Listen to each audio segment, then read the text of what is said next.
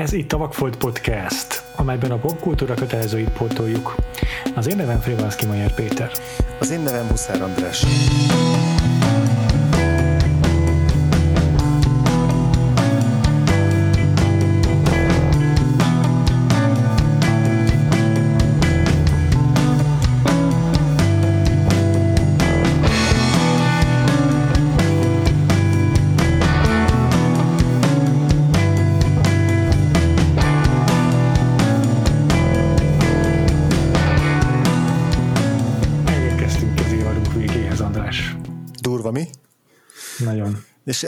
Ez most még hosszabb évadnak tűnik, mint az eddigiek. Egyrészt ugye a ta- tavaszi évadaink eleve mindig ténylegesen is hosszabbak, hiszen több nap több szerda van egy ilyen időszakban, mint az őszében, de most ráadásul még a külön, különböző külső körülmények is még, még mi, miatt is még hosszabbnak tűnik ez az időszak, nekem legalábbis. Azt nem, nem kell ecsetelni szerintem senkinek, hogy mi, mik ezek a körülmények.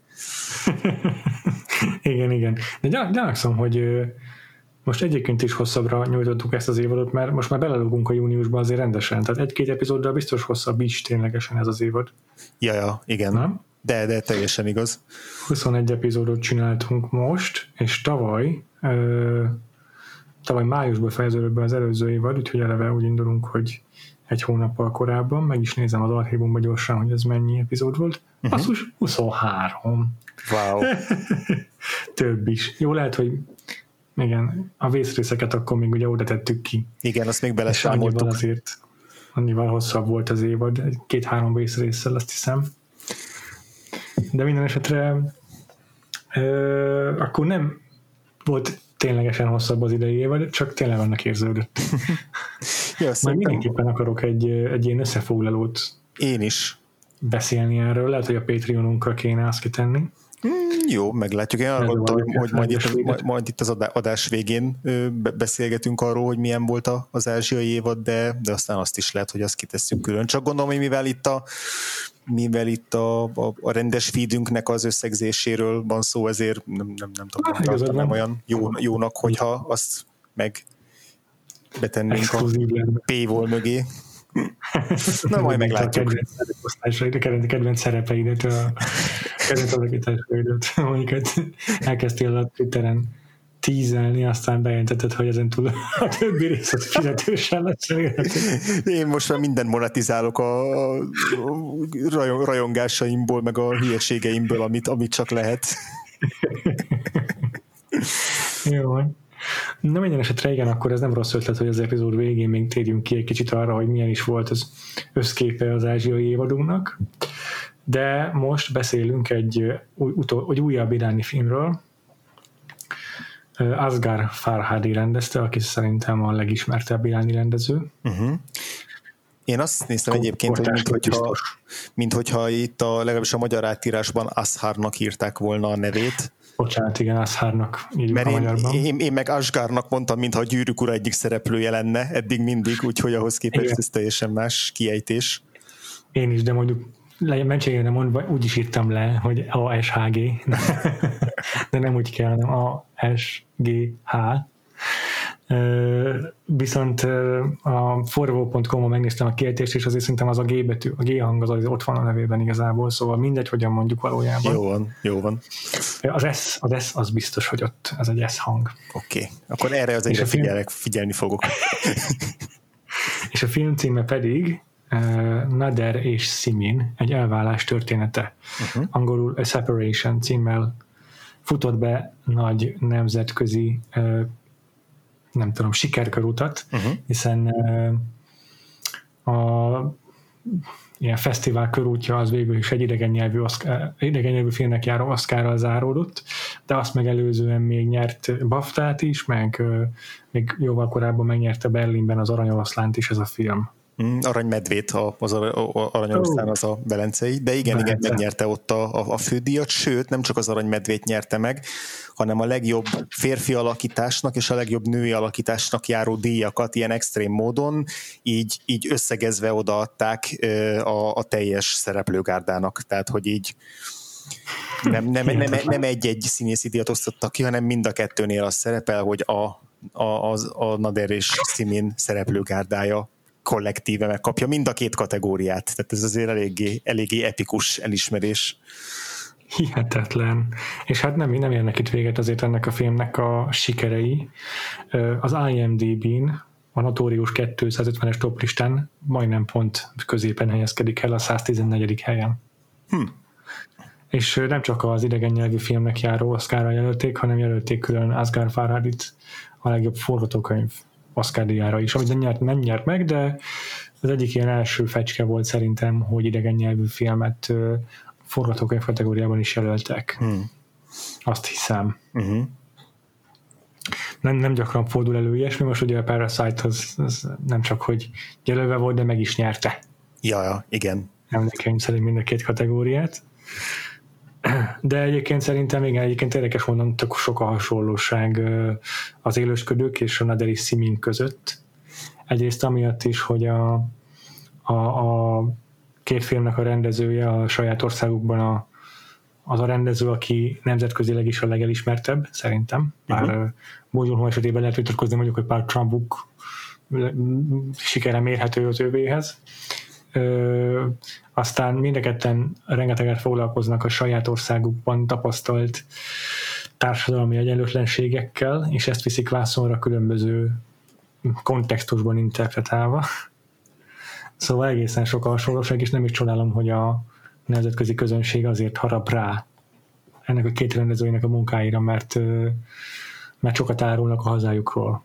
Hmm majd szerintem biztos beszélni fogunk arról, vagyis én legalábbis kíváncsi vagyok a véleményedre, hogy így összevetni majd az eddig megismert két iráni rendezőnkkel is, ugye a, a Jafar Panahival és az Abbas Kiarostamival, hogy, hogy viszonylag hasonló esztétika vagy, vagy stílusjegyek mentén mennyire különböző filmeket készítenek, vagy egyáltalán mennyire különböznek ezek egymástól, és hogy ugye beszéltünk többször itt az ázsiai évadunk alatt arról, hogy pont erről, amiről most te beszéltél, hogy miért pont bizonyos rendezők futnak be nagy köröket nemzetközi terepen, és miért nem más rendezők, és, és akkor többször feszegettük azt a kérdést, hogy vajon azok a filmek indulnak-e előnyel, amik ilyen, nem tudom, európai paletta számára is könnyebben befogadhatóak, mint, a, mint azok a filmek, amik nagyon masszívan az adott országnak a kulturális, vallási, társadalmi kontextusába ágyazódnak bele.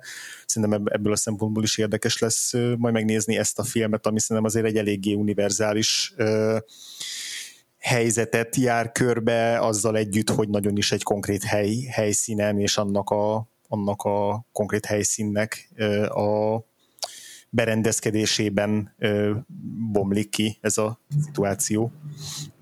Jó, ez, ez szerintem is egy érdekes kérdés kérdés csoport, vagy kérdés halmaz, amit felvetettél. Hm. Te most láttad először egyébként ezt a filmet, ugye? Ezt Én nem is láttam hogy... semmit Asgard Farhaditól. Aha, aha. Úgyhogy igen, te?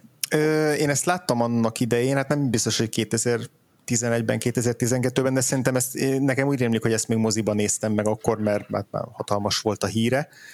Yeah. Még az Oscar jelölés előtt. Azt hiszem 2011-ben behozták hozzánk is ezt a filmet, tehát nem ilyen nagyon hosszú késéssel érkezett meg.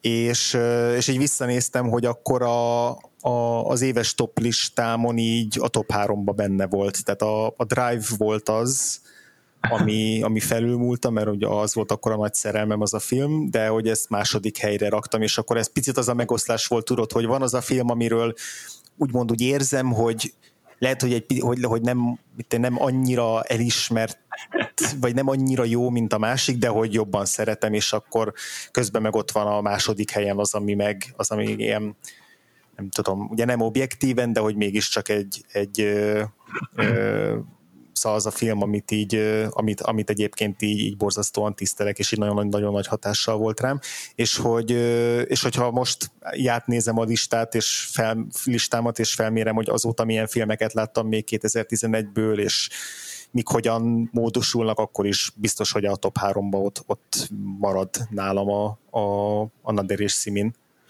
Tehát, hogy nem, nem, nem csúszott le, nem vesztett az erejéből most az újranézésnél, ugyanolyan folytogató hatással volt rám, tehát hogy, hogy, hogy így újranézéssel is, és ilyen hosszú távlattal is nagyon jól működött. Úgyhogy kíváncsi vagyok, hm. hogy, hogy, hogy neked viszont így elsőre milyen élmény volt, és egyáltalán egy mennyit tudtál róla mondjuk a címén kívül, vagy mit gondoltál róla?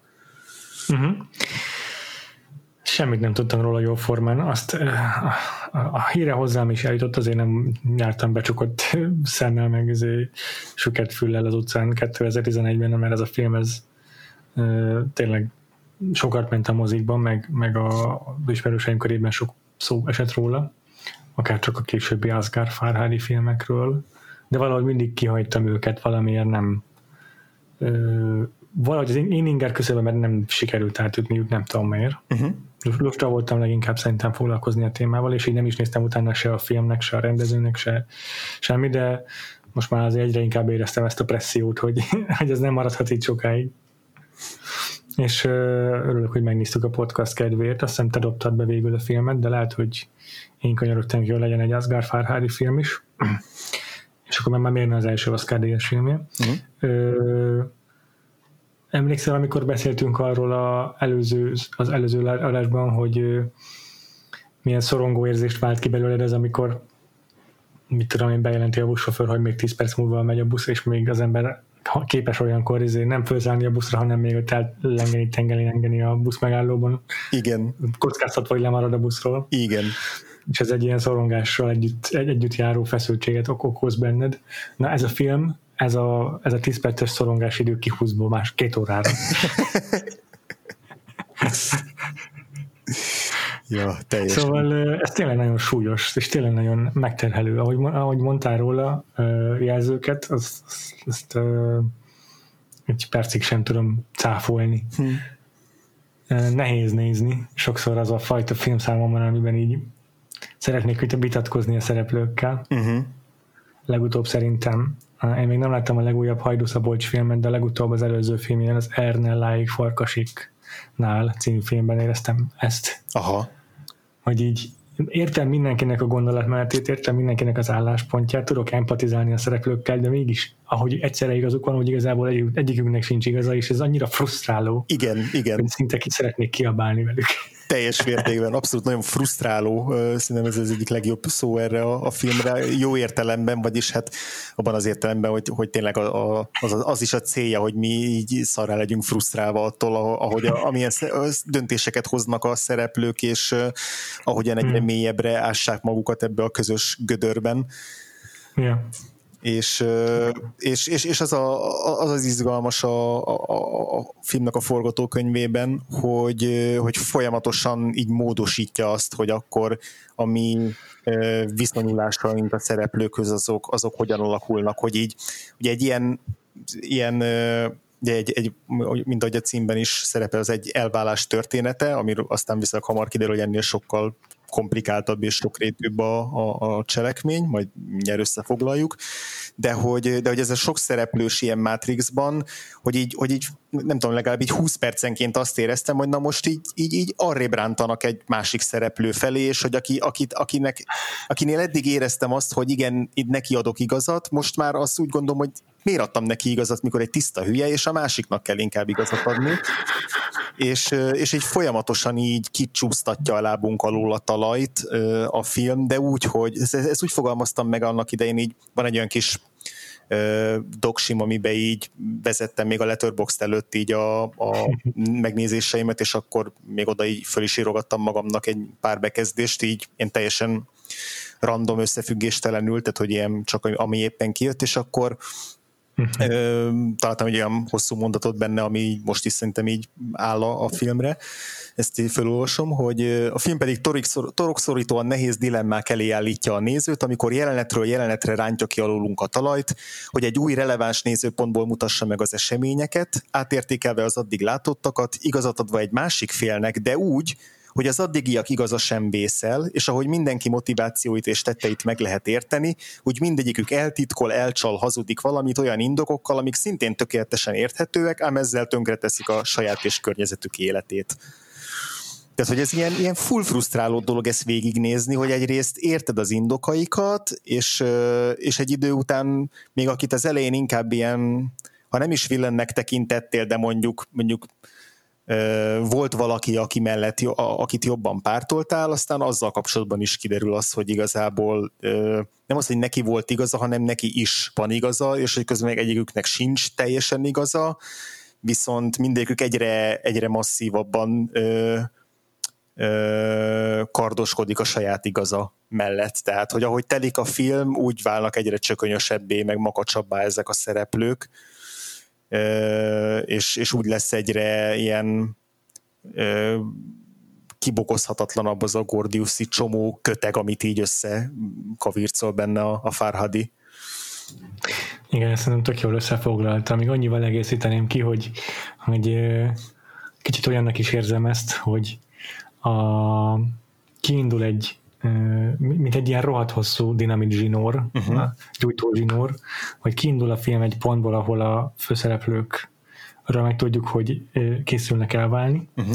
és ez a, ez, a, ez a gyújtópontja a zsinórnak, vagy hogy mondjam, és ahogyan haladunk előre a filmben, úgy ég le egyre több a zsinórból, és egyre több helyre ér el a lángja ennek a zsinórnak, és hm. gyújt fel újabb, további zsinórokat. Tehát egy, olyan, mint egy ilyen egy dominó hatás, hogy, hogy elkezdődik egy konfliktus, ami így gyakorlatilag eleve összeegyeztethetetlen az a konfliktus az iráni társadalmi berendezkedéssel, vagy kulturális normákkal, uh-huh. és és ez olyan lá- események láncolatához vezet, amely még több mm, és még markánsabb mm, ilyen konfliktusokat szül az emberi szándék, jó szándék, és, a, és az iszlám normák között, meg az emberi kapcsolatokban elfogadott normák között, és ez a, a kettőnek az egymás ellen feszülése folyamatosan okozza a károkat egyre nagyobb, egyre nagyobb koncentrikus körben mások életében is. Abszolút, igen, és hogy mi meg közben nézőként látjuk, fő, főleg most így újra nézve, de szerintem már először is úgy látjuk azokat a pontokat, ahol így rá lehetne taposni arra a zsinorra, mielőtt még a tűz tovább terjedne, és hogy igazából lehetne olyan döntéseket is hoznia, vagy dönté, hozhatnánk olyan döntéseket a szereplők, amivel legalább így, nem tudom, kordában tartják ezt az egyre elburjánzó konfliktus erdőt, vagy, vagy valamennyire így így, így kihúzzák a méregfogát, de hogy, de hogy olyankor általában a, a rosszabbik választás mellett ö, a rossz, rosszabbik választást hozzák meg, amivel, amivel tovább jaharapózik el ez a, ez a, ez a problémakör. Tehát, hogy, hogy igazából nem azt mondom, hogy így minden esetben így pontosan meg lehet állapítani, hogy na, ha itt ezt csinálta volna, akkor nem így lett volna, mert általában ezeknél a dilemmáknál mindig szóval igyekszik a film nagyon, tehát úgy ütköztetni különböző álláspontokat, hogy így mindegyiknél tényleg indokolt legyen az, hogy, hogy mit miért csinálnak, de hogy közben mégis látod, hogyha ott épp nem tudom, nem az indulataik vezérelnék őket, vagy nem, nem lennének elhamarkodottak, vagy egy picit jobban magukba szállnának, akkor, akkor, akkor így vissza tudnák húzni ezt, a, ezt az eszkalálódást. És aztán lehet, igen, hogy ez igen. Csak, lehet, hogy ezt csak én azért érzem így, mert hogy én kívülről nézem, és úgy gondolom, hogy ezt így meg tudom ítélni, viszont közben meg, ha az ember benne van, akkor meg, akkor meg nem tudja ilyen, nem tudom, szilárd talajról felmérni a lehetőségeket. Ja. Ez biztos, hogy így van. Ezek a, azért ettől független ezek a szereplők biztos, hogy különösen csökönyösek. Igen. Egy ilyen film nem működne, ha nem lennének rendkívül makacsok a főszereplői. Tehát a, a, a megértés sokszor, a megértés hiánya sokszor okoz, okozza a konfliktusnak az eszkalációját. De tényleg az a zseniális szerintem a filmben, attól mesteri ez a forgatókönyv, amellett, amit mondtál, hogy így okosan adagolja az információt és helyezi a nézőpontokat. Azt tartom, hogy benne nagyon okosnak, hogy ezt a makadságot, ezt nagyon sok filmben szoktuk, lehet szerintem hibaként felróni. Uh-huh. Amikor egy konfliktus azért nem oldódik fel, mert a szereplő nem mond el valamit, vagy Igen. direkt elhallgat valami információt, mert bosszús, vagy dühös a másik szereplőre, vagy akármi. És sokszor ezen érezni, hogy kicsit mesterséges ez a fajta forradókönyvírói húzás, hogy tovább, hogy tovább lehessen hozni a konfliktust, ahelyett, hogy megbeszélnék a dolgokat. Uh-huh. De ebben a filmben egy percig sem merül fel bennem, hogy ez az eset fenn állhat. ja. hogy ezek a szereplők megbeszélhetnék a problémáikat. Nincsen kétségem a felől, hogy nem történhet ez másképpen. Igen, igen, és hogy ez már maga, már a nyitó jelenetbe is így bele van kódolva, Uh, ahol, a, ahol a főszereplők, a két főszereplőt, a magyar címben is szereplő Nadert és, és Szimint látjuk, ezt a házaspárt, akik azt hiszem talán 14 éve házasok. És, van és egy... Nader a férfi, Szimin a nő, csak ez nekem alapból nem esett le, hogyha abszolút, nem. Abszolút, hát, a cím alapján nem tudtam, sajnos ennyire nem abszolút nem tudok, nem ismerem fel az iráni neveket. Ja, én se, én se.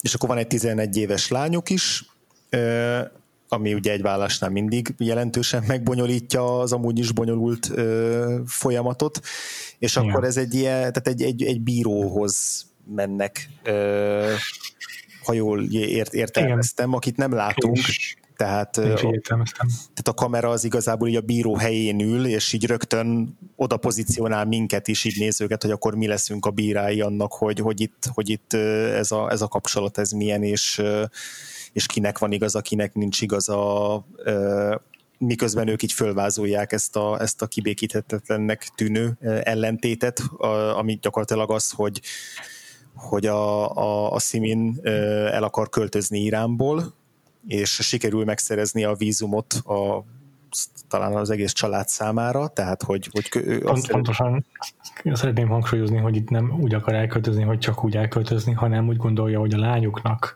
Igen. jobb jövője lehet egy másik országban. Így van. Hangsúly. Igen, tehát hogy nem azzal a cél akar elköltözni, hogy elhagyja a családját, vagy hogy elveszi a, elviszi a lányát, hanem hogy közösen ők költözzenek egy másik országba viszont a, a, a férjének, a Nadernek pedig van egy Alzheimeres idős édesapja, akit otthon ápol, vagyis hát a közös otthonukban ápolnak, és hát őt értelemszerűen nem lehet utaztatni, nem lehet elvinni egy másik országba, és nem akarja magára hagyni, és és azt, mondja, hogy ő egyszerűen nem, nem, nem, nem tud és nem is akar ö, elmenni máshová, hiszen neki gondoskodnia kell az édesapjáról, és akkor itt így gyakorlatilag megáll ez a, ez a konfliktus. Igen, mert az iráni ö, szokás, jog, jog, nem tudom pontosan, de az iráni körülmények között egy házas nő nem hagyhatja el csak úgy az országot. Igen, ehhez Tehát a... muszáj elválnia, hogy önálló nőként elhagyhassa az országot, mert akkor már nincsen egy férj, aki, aki rendelkezhet felette tulajdonképpen. Igen, illetve hogyha magával akarja vinni a, a, a, a lányát, vagy lányukat, akkor ahhoz is a, az apa engedélye szükséges. Tehát ugye ez a, ez a patriarális társadalmi uh-huh. berendezkedés, amiről beszéltünk már így az előző héten is, az előző adásunkban, a, a, körbe, a kör kapcsán is, az itt is rögtön megmutatkozik, jó burkoltabban, de mégis teljesen egyértelműen, hogy, hogy itt az apának van úgymond több joga, és ja. még az is elhangzik, hogy a vállás sem mondhatják ki addig, amíg mind a két fél hozzá nem járul, tehát Persze. Ugye mind a kettejüknek azt kell mondani, hogy, hogy akkor, akkor nincs más lehetőség, és akkor ott elhangzik egy ilyen pontos kulcsmondat, amikor azt mondja a bíró, akit ugye nem látunk, csak hallunk, hogy, a, hogy ez a ti problémátok, ez egy ilyen apró, apró cseprő kis probléma és hogy ezt úgy meg kellene tudnotok oldani kb. ez, a, ez, a, ez az üzenet,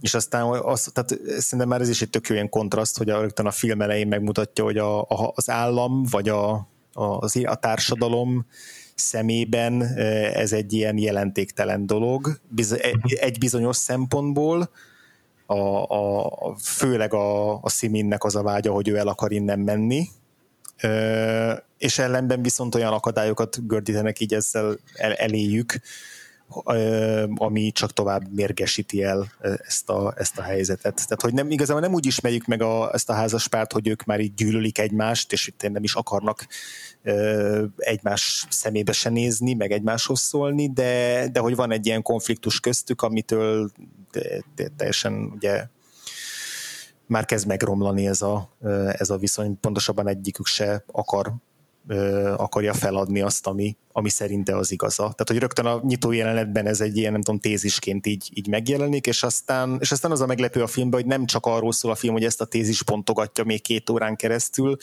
hanem behoz több teljesen új szálat, ami így nincs benne abban a címben, hogy egy elvállás története.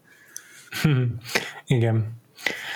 És tényleg a, a attól is, attól is erős ez a nyitó jelenet, hogy tényleg az első pillanattól kezdve mi is érezzük a helyzetnek a kibokozhatatlanságát, mert nem az van, hogy van egy szereplő, akinek van egy nem tudom, bigott, vagy valamilyen csökönyös elve, amit nem képes feladni, hanem teljesen értető, hogy miért ha nem akarja elhagyni az édesapját a Nader, és teljesen értető, hogy miért akar elköltözni a Simin. Uh-huh.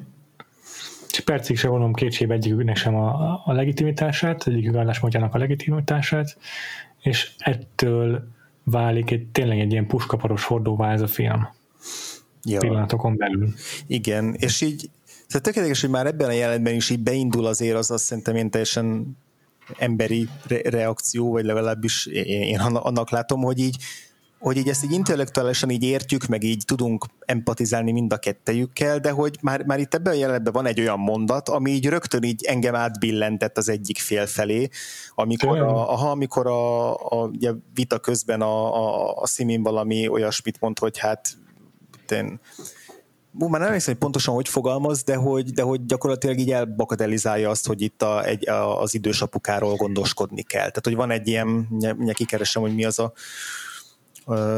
az a pont. Egy ilyen, egy ilyen hangsúlyos mondat közöttük, hogy azt mondja a nő, hogy de már nem is emlékszik rá. Igen, Csak igen. Azt mondja el, hogy de én emlékszem őre. Ez az, igen, köszi.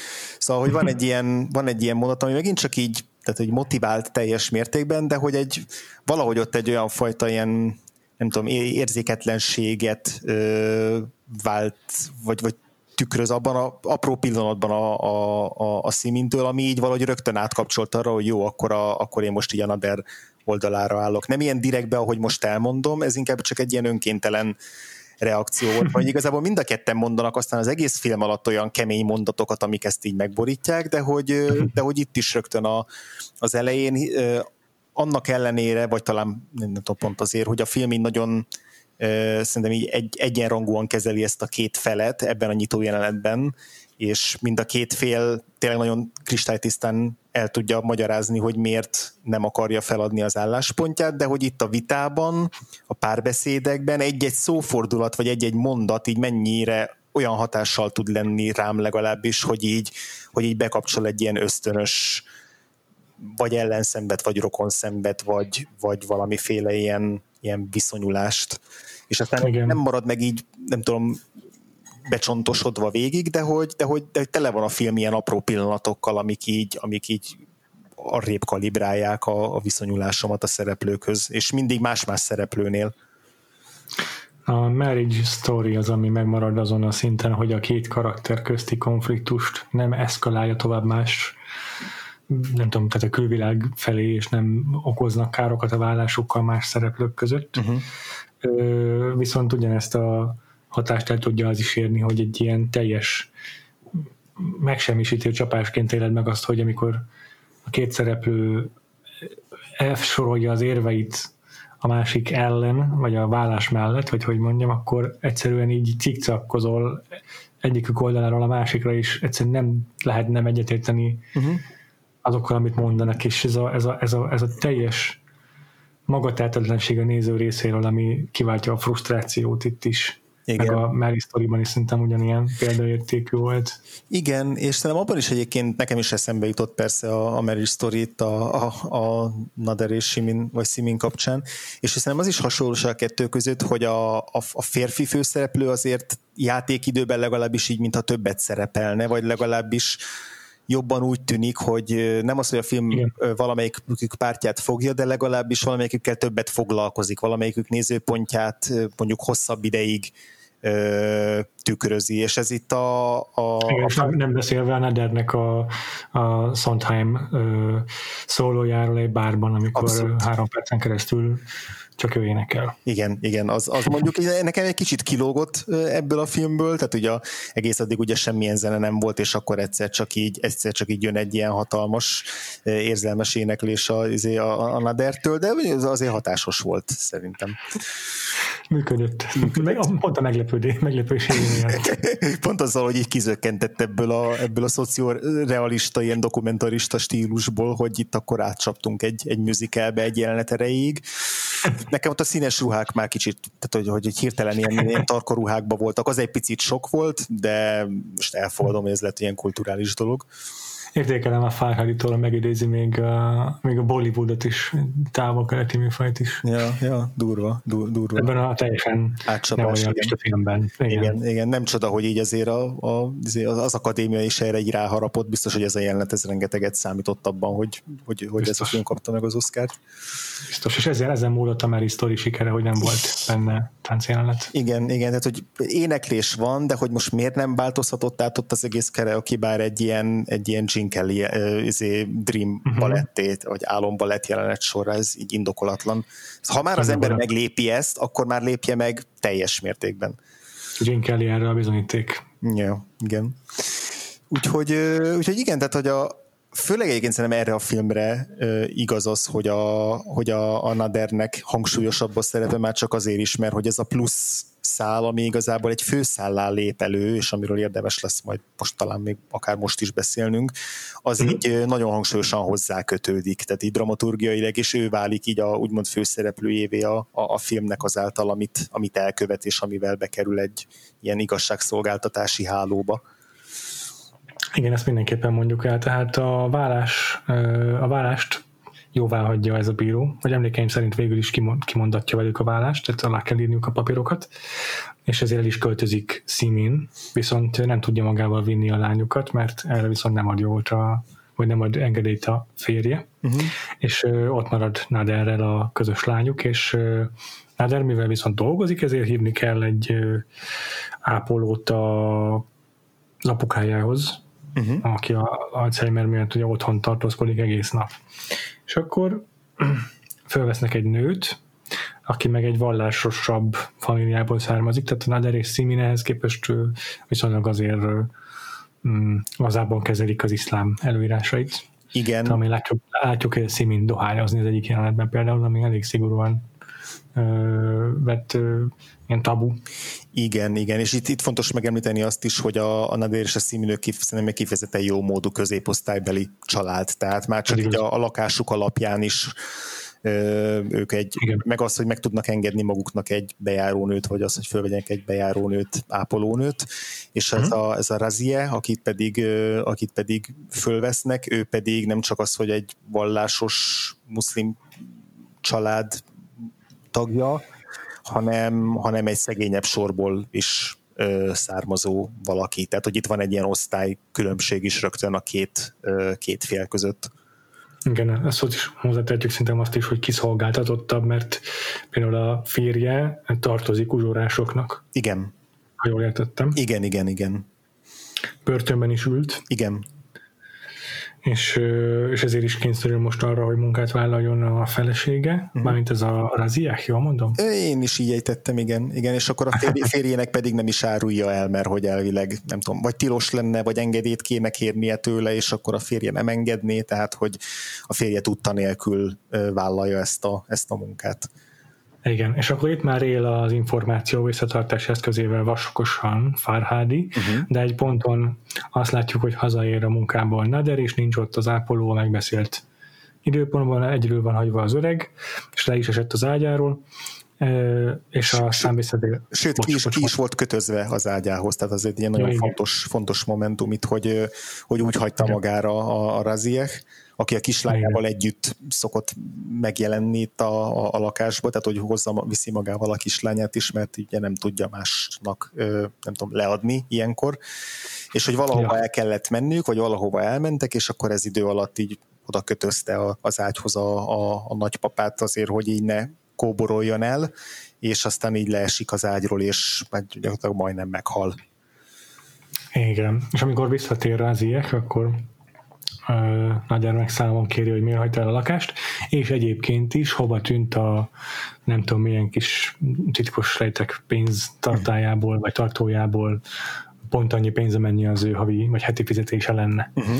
És uh, annyira bedődik, annyira dühös lesz a Nader, hogy meglöki ezt a nőt, és ezt kiteszigatja, kiteszítja a saját lakásokból, és uh, a következő jelenetben pedig megtudjuk, hogy a nő elvetélt, uh-huh. korábban elhangzott, hogy terhes volt, és meg tudjuk, hogy elvetélt ezt követően. Igen. És, és akkor a... ez a következő szintje ennek az egész konfliktusnak. Igen, igen, igen. És akkor itt is, uh, itt is igazából nem látjuk, hogy pontosan mi történik, azt látjuk a lakás belsejéből, hogy a, hogy a Nader így kilöki a nőt, rávágja az ajtót, meg látjuk, hogy a nő ott ott így, nem tudom, így hátrahanyatlik, de azt nem látjuk, hogy pontosan mi történik vele, csak utána már, amikor egy folyosóról ilyen kiabálást támad, és visszamegy a Nader, akkor látja, hogy ott letámogatják így a, a lépcsőn a, a, a Raziecht, aki így meg van szédülve, meg így, így alig áll a lábán.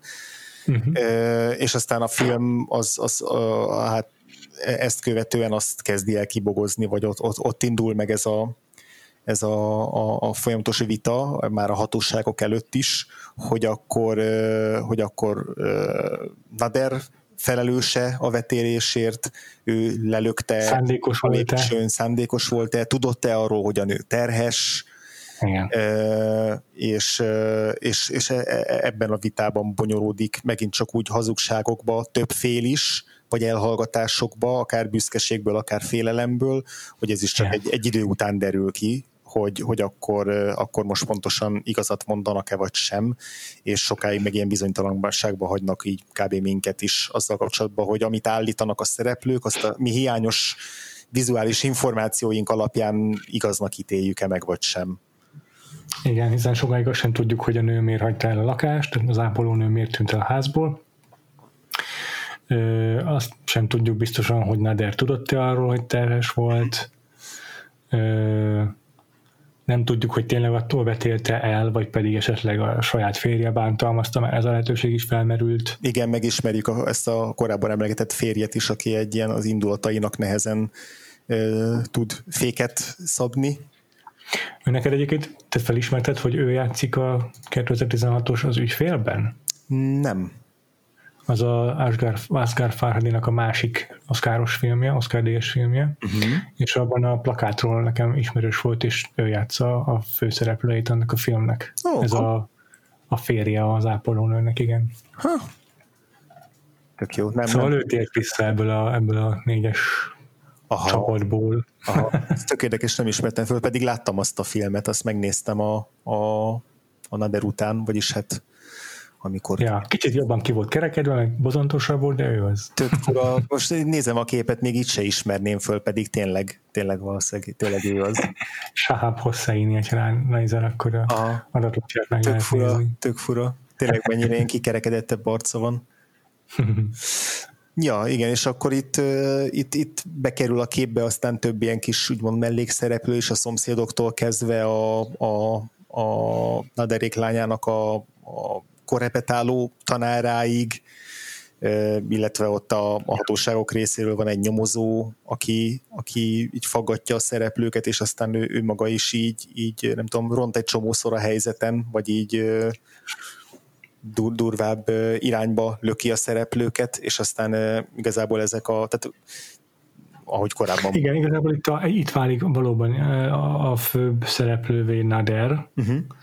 viszont egy ponton úgy dönt Simin, hogy akkor megpróbálja ő a kezébe venni az ügyet. Igen. És egy saját alternatív megoldást keresni a, a, a jog keretein kívül. Igen, igen.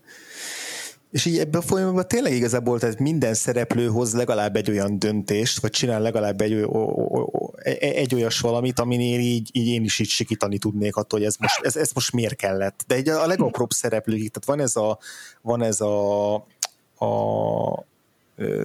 a tanárnő, azt hiszem, igen, aki, igen, ilyen magántanár. Aki magántanár, igen, köszi, igen, igen, ez a magántanár, aki azért fontos, mert hogy ő elvileg hallhatta azt a beszélgetést, ahol elhangzott az, hogy a Raziek terhes, és hogy akkor ő tanúskodhat arról, hogy ezt a, a Nader hallotta-e vagy sem. És, és amikor egy először van ő is bent itt a hatóságoknál, akkor utána kijön, és meglátja a, a Razieknek a kislányát, aki ott üldögél így magányosan a padon, és oda megy hozzá, és így elkezdi faggatni őt, amilyen, amilyen tök durva, hogy, hogy tehát nem, nem azért, hogy hogy van, hanem, hanem elkezd ilyen információkat így ki, meg, meg, hmm. megpróbálni ki, kipréselni belőle, vagy kicsalni belőle.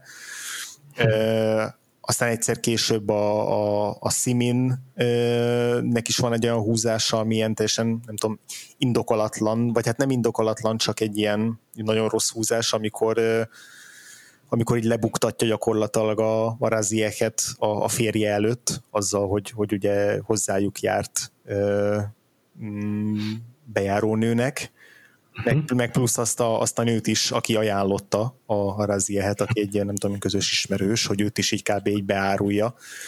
Tehát, hogy tényleg így mindenki tesz valami olyasmit, vagy a legtöbb szereplő tesz egy-egy, egy-egy olyan dolgot, ami, aminél így, így nagyon, nagyon, nagyon könnyű kiakadni azon, hogy na erre most miért volt szükség, és ami így tovább ront a, helyzetem.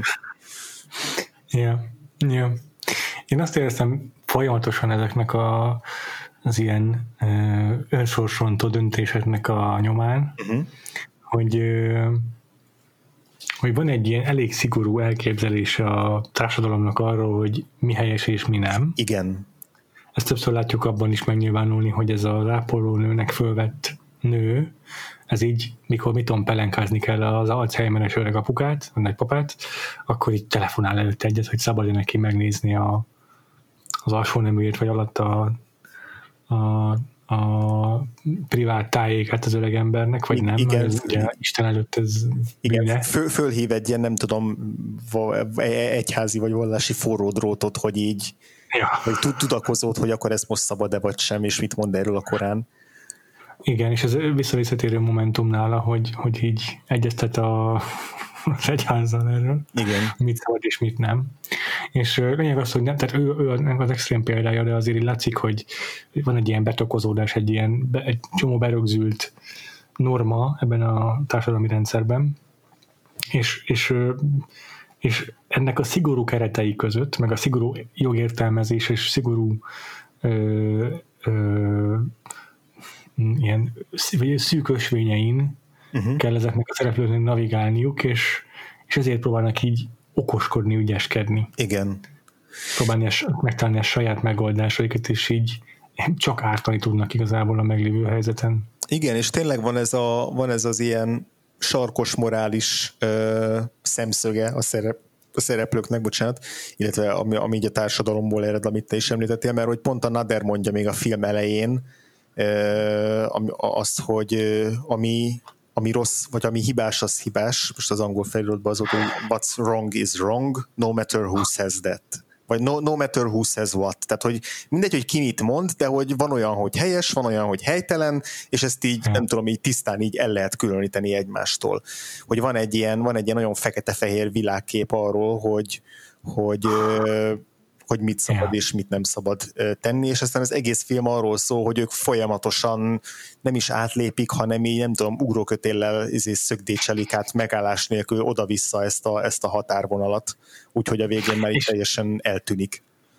És pont ez az, hogy igen, hogy majdnem mindegyikük döntéseinél vagy cselekedeteinél meg lehet indokolni, hogy abban a helyzetben miért tűnt az helyesnek. Igen. Igen. Vagy még nem tűnt helytelenek, inkább így fogalmazok, mert az, hogy meglökte Nadal a nőt, az sehogy sem helyes, csak ö, ki tudja, el, el tudja magyarázni, hogy ez, hogyha vezérelte a dühe, meg elfelejtette abban a pillanatban, hogy a nő terhes. Igen, meg, közvet, akkor... meg közvetlenül látjuk előtte, hogy ott a, ott a, a, a nagypapának a, a, a mit én, bezárkózik a mit én, fürdőszobába, és nem, nem tudnak bemenni hozzá, és közben csöngetnek az ajtón, tehát hogy így nem tudom, el van halmozva teljesen attól, hogy így, hm. hogy így, hogy így egy, egy krízist megoldjon azonnal, és akkor, tehát hogy így igen, meg lehet így magyarázni mindent. Ja. Uh, és akkor ez a, ami helyes, az helyes, az már nem is tűnik annyira. Igen. Vagy ami helytelen, az helytelen, az nem is tűnik már annyira. De sokkal ingoványosabbnak tűnik ettől kezdve. Igen, és főleg az, hogy tényleg így ki, ki mi alapján ítéli meg ezt a helytelent, mert mondjuk a, a razieknek a férje is teljesen mást ítél meg yeah. helyesnek és helytelennek, meg maga a Razieh is. Mondjuk a film végi vitájukban is ez nagyon tisztán kijön, hogy ami az egyiküknek egy praktikus döntés, az a másiknak egy mélyen vallásos tabu, amit nem szabad meglépni, mert bűn lenne. És akkor mind a ketten amellett érvelnek, hogy de az ő családjuk, meg a gyerekük számára az a nagyobb kár, amit a másik akar, és egyik se tud így, nem tudom, kilépni ebből a, ebből a körből, amibe, amiben bele beleásta magát, meg ami beleásta ez a társadalmi berendezkedés, mert hogy amúgy tényleg nagyon fontos az, hogy, hogy, hogy nagyon a háttérben bújik meg ez a, ez a kritika, de hogy igazából nagyon erőteljes mégis, meg nagyon tisztán le lehet venni azt, hogy a hatóságnak ez a fajta érzéketlensége, és, és ilyen dogmatikussága az mennyire mennyit tesz hozzá ahhoz, hogy elfajul ez a, ez a konfliktus rendszer, vagy ez a vita. Mert több, több, több olyan jelenet van a filmben, amikor, amikor valaki kifakad mondjuk ott a nyomozó előtt, meg így el, harap, az indulatok így el sodorják, és akkor rögtön le, le kell tartóztatni.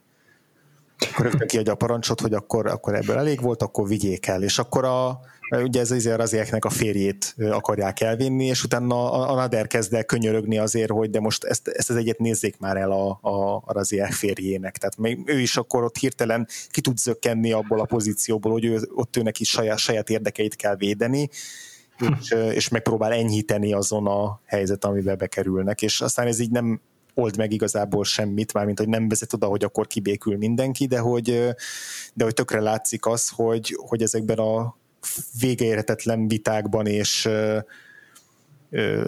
párbeszédekben, ahol tényleg az egyik fél szava áll a másikkal szembe, és aztán még egy harmadik fél szava borít mindent, hogy ezekben a helyzetekben mennyire nem tudnak számítani igazából egy, egy, egy hatalmi pozícióban lévő félnek a, a segítségére, mert hogy itt nem akar rajtuk senki segíteni, csak a hullafáradt és uh, unott nyomozó, aki, a, aki a háta közepére se kívánja ezt az egészet, ő csak így meg akarja rendszabályozni azt, hogy itt, itt akkor legyen rend. és igen, és a, ez a legárulkodóbb jelenete, az egyik legárulkodóbb jelenete Nadernek, akiről szerintem így a legtöbbet tudunk meg, vagy a leg, akit a legjobban megismerünk a filmben. Igen eltekítenek köszönhetően, hogy, hogy itt a, a saját igazságérzete erősebb, mint a, a hogy mondjam, a perben való győzelemhez fűződő érdeke. Uh-huh. És, és tényleg kiáll mellett, hogy most ne tartóztassák le ezt a fickót. De az ő, ő viszonya az igazsághoz, meg a joghoz, vagy a joghelyességhez, az rendkívül komplikált. Erről mindenképp akartam beszélni. Oké. Okay.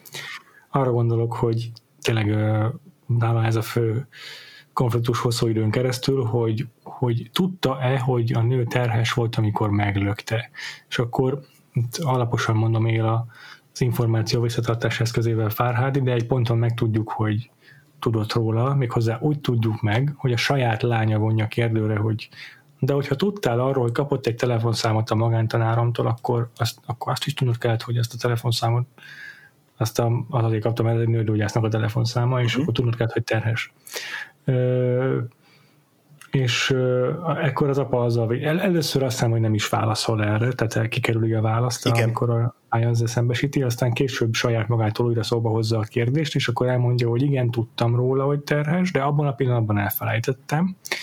Majd ezt követően azt hiszem, hogy a lányára bízza, hogy mit is mond majd a bíróságon. Tehát nem kéri meg, hogy hazudjon neki a kapcsolatban, hogy tudott-e arról, hogy hogy igen, utána felmerül a bíróságon, hogy mivel ez a kitudódik, hogy a Nadiernek volt tudomása arról, hogy kapott egy telefonszámot egy nőgyógyászhoz uh-huh. a, az ápolónő, ezért tanúskodni kell amellett, hogy akkor most ez honnan tudta meg a honnan tudta meg a Nader ezt, az, hogy, hogy volt egy ilyen telefonszám. Igen, és igen. akkor a, a lányának kell tanúskodni erről, mert a lánya tudhat erről információt, és akkor megmondja Nader a lányának, hogy ne, miatt nem, ne hazudjon, mondja, amit a saját igazságért diktál, azt hiszem ez hangzik el nagyjából. Tehát a lányára terheli ennek a rendkívül nehéz kérdésnek a meghozatalát, Igen. aki végül egyébként hazudik az apja érdekében, és azt mondja, hogy ő mondta el az apjának, hogy a magántanára adott egy telefonszámot. Igen, igen, ez szerintem is egy ilyen nagyon fontos kulcsmomentum nálam. Sőt, én még tovább is megyek, mert nem, nem csak arról van szó, hogy a, hogy a lányát terheli azzal, hogy, hogy ő úgymond húzza ki a bajból, hanem gyakorlatilag az a mondat is, amikor ő azt mondja, hogy, hogy, hogy ha, ha te azt szeretnéd, hogy elmenjek és bevalljam az igazat, akkor megteszem, Vagy, Igen, ö, többször is, többször is ráterheli ennek az igazságérzetet. Elmondja, de már, de már azok után mondja el, miután előtte kifejtette, hogy ő azért hazudott a hatóságoknak, mert hogy akkor börtönbe kerülne, és, és hogy akkor... És mi lesz akkor a lányjal? És mi lesz Igen. akkor a lányjal. Tehát gyakorlatilag egy ilyen, egy ilyen nagyon durva érzelmi manipulációt folytat, nem, nem, ilyen, nem ilyen, nem tudom, Machiavelli módon, hanem, hanem abból a fajta ilyen kétségbe esett, szorult helyzetben lévő módon, amikor az ember nem gondolja pontosan végig, hogy azok a szavak, amiket kimondanak, azok, azok milyen hatással vannak egy másik emberre, mondjuk itt a saját lányára, de közben ja. mégis így, így félelemből úgy tereli ezt a, ezt a dolgot, hogy, hogy talán magának se tudja, tudná bevallani, de hogy, de hogy amikor kimondja azt a, a beszélgetésük végén, hogy de te úgy döntesz, ahogy szeretnél, és ha te azt szeretnéd, akkor, akkor, én, akkor én elmegyek és feladom magam, de hogy nyilván nem fogja azt mondani a lánya, hogy add fel magad. Tehát, hogy, itt, itt, itt rákényszeríti a lányát aztán arra, hogy, hogy hazudjon, miközben a, a, azt látjuk a lányán, hogy ő, ő neki meg egy nagyon mély igazságérzete van, és ő, ő, még, ő még nem érti, hogy az apja miért döntött így, vagy miért hazudott, és hogy ez fáj neki, és aztán az egyik ilyen legkeményebb pillanat, amikor, amikor ő, ő ugye önként hazudik így a, a, a nyomozónak, és utána mennek haza kocsival, és akkor egy darabig csak a, a Nadert látjuk a volán mögött, ahogy így hátrafordul, és így, hátra, így néz hátra, és tudjuk, hogy ott ül a lány, és aztán nem tudom, egy 20 másodperc után vág hátra a kamera, és akkor látjuk, hogy így ilyen könyvben úszó szemmel ül hátul a, a, a lány, tehát így teljesen összeomlik attól, hogy ő, ő neki itt a saját elveit, nem tudom, fel kellett adnia, vagy hazudnia kellett Igen. az apjáért. Azért ez a, tehát itt is megint az van, hogy Nadernek indokolható vagy érthető ez az attitűdje. Igen. De azért ráterheli a lányára azt a döntést, hogy Hát figyelj, hogyha, hogyha most hazudsz, vagy hogyha most az igazat elmondod, akkor, akkor nem tudlak felnevelni, meg nem tudok róla gondoskodni, de nem, nem, nem, nem kérlek meg arra, hogy hazudj, ez a te döntésed. Igen. Úgy döntesz, ahogy akarsz. és ez, ennek a morális döntésnek a súlyát ráterhelni egy tizen, a 11 éves kislányra. Igen, igen. Ez egy olyan rohadékság. Igen.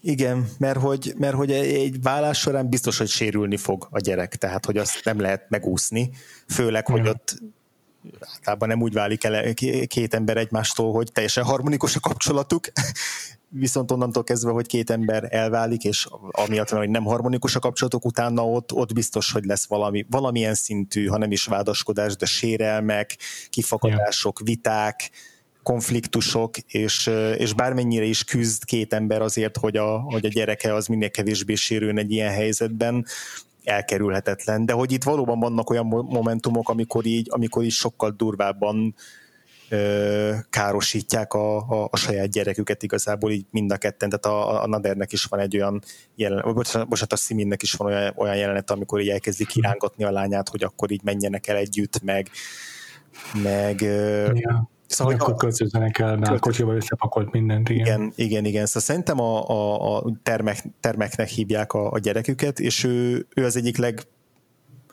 leg, legfontosabb szereplő is, meg, meg a legsúlyosabb, ö, nem tudom, ilyen érzelmi hatást gyakorló karakter is a, a, a filmen belül. Egyetértek teljesen, ő a, ő a filmnek a, a, az érzelmi és morális Igen. Ö, origója a koordinátorrendszerben. Igen, igen, szemben például pont a, a házassági történettel, ahol nem mondom azt, a hogy, gyerek. Egy, hogy a gyerek csak egy ilyen prop vagy eszköz, de hogy igazából nem egy karakter, vagy nem egy, az ő szemszögét nem igazán ismerjük meg a, abban a történetben. Ez tök igaz. Viszont abban meg az a film is hasonlóan jár el, hogy ott is azt látjuk, hogy a két szülő jó indulat talál neki, Igen. nem akar ártani egymásnak, de végül mégiscsak elhangzanak olyan dolgok, igen. Megtörténik olyan dolgok, amelyekkel szándékkal ártanak egymásnak. Igen, igen, igen, tehát az, az is teljesen autentikus ilyen szempontból.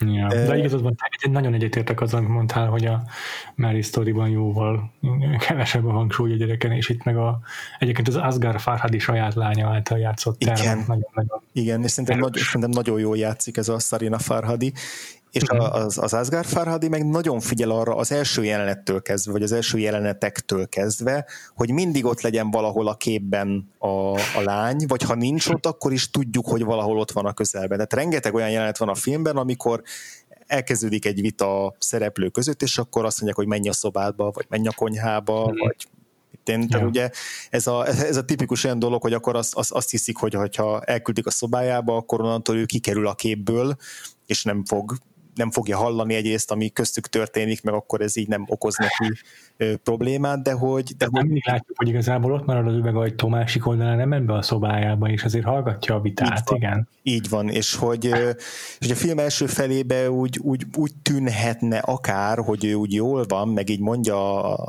Nader se érti, hogy amikor a színén azt mondja neki, hogy de hát a lányunk szenved, hogy de hát nem is szenved, mert, mert, mert úgy tűnik, hogy ő úgy nem tudom, úgy, jobb, úgy, úgy egybe van, de hogy szerintem nagyon-nagyon látszik az arcán az a fajta szomorúság, meg félelem, ahogy ő így figyeli azt, hogy a szüleivel mi történik, már így amikor megismerjük a lányt, és aztán később pedig, amikor így elhangzik, vagy azt hiszem, a, azt hiszem talán a Szimi mondja a Nadernek, hogy de hát itt arról van szó, hogy a lányod azért maradt veled, és azért nem hajlandó elköltözni velem, mert hogy így akar ide kötni, és így, így akarja ilyen, nem tudom, ilyen, ilyen nem tudom, heist akcióként így fenn megtartani ezt a, ezt a családi egységet, hogy ő itt addig nem mozdul, amíg ő nem megy el, már mint a, a lány, a termek, addig, addig még nem hullik szét a család. Tehát, hogy eleve ő saját magára vette ezt a terhet, hogy, hogy ő tartja egyben ezt a családot, és aztán van az a jelenet is, amikor, amikor tényleg úgymond véglegesedik az, hogy a, a szülők azt mondják, hogy akkor ez nem csak egy átmeneti különköltözés, hmm. hanem itt a vége, és akkor teljesen összeomlik a hmm. termek, és ez ilyen nagyon durva, nagyon, nagyon, nagyon durva érzelmi hatású ja, jelenet. Tehát hogy tényleg, tényleg látszik az, hogy, hogy ez a gyerek ott így, ott így, ott így szétszenvedi magát ettől a helyzettől, és akkor még pluszba rárakja az apja ezt a, ezt a plusz érzelmi terhet is azért is olyan, azért, azért is olyan kemény döntés az, vagy kemény, kemény húzás az apa részéről. Igen. És a szóval... Raziek kislányánál is látni, hogy ő is így sokkal kevesebbet ért meg a dolgokból, de hogy ő is látja, hogy mi történik, és valamilyen érzelmi hatással rá, rá érzelmi hatás rá is gyakorol az, hogy ilyen, milyen feszültség van a, a, a szüleivel, meg a, a, a, az idegen családdal. Igen, igen, és ő is sokszor így el, elbújik a képben, de így látjuk, hogy mindent figyel, és mindent tud pontosan, és elszenvedője sokszor az elhangzottaknak. Igen, igen. Ö, igen, ez, a, ez, a, ez, ez az érdekes még szerintem a film szerkezetében, hogy van ez az ilyen expanzió, amikor így megismerjük a, azokat a szereplőket, akik a családon kívüli figurák és belekeverednek ebbe a konfliktusba, és szintén áldozataivá válnak, mint a raziek, meg a férje, uh-huh. és aztán végül van egy ilyen kontrakció, amikor ők kikerülnek a képből, Hmm. És megint csak a családra koncentrálunk. Nagyon igaz. És az, a, ő rajtuk csapódik le is ez a, ez a, ez a ilyen nukleár, nukleáris ö, ö, utóhatás, amikor, amikor, a, amikor már amikor a bomba már felrobbant, és, és, és az utóhatásai érződnek csupán, vagy hogy mondjam. Igen. Tehát tehát visszahúzódik az egész erre a szűk három főre, vagy négy főre, hogyha az idős papát is beleszámolom.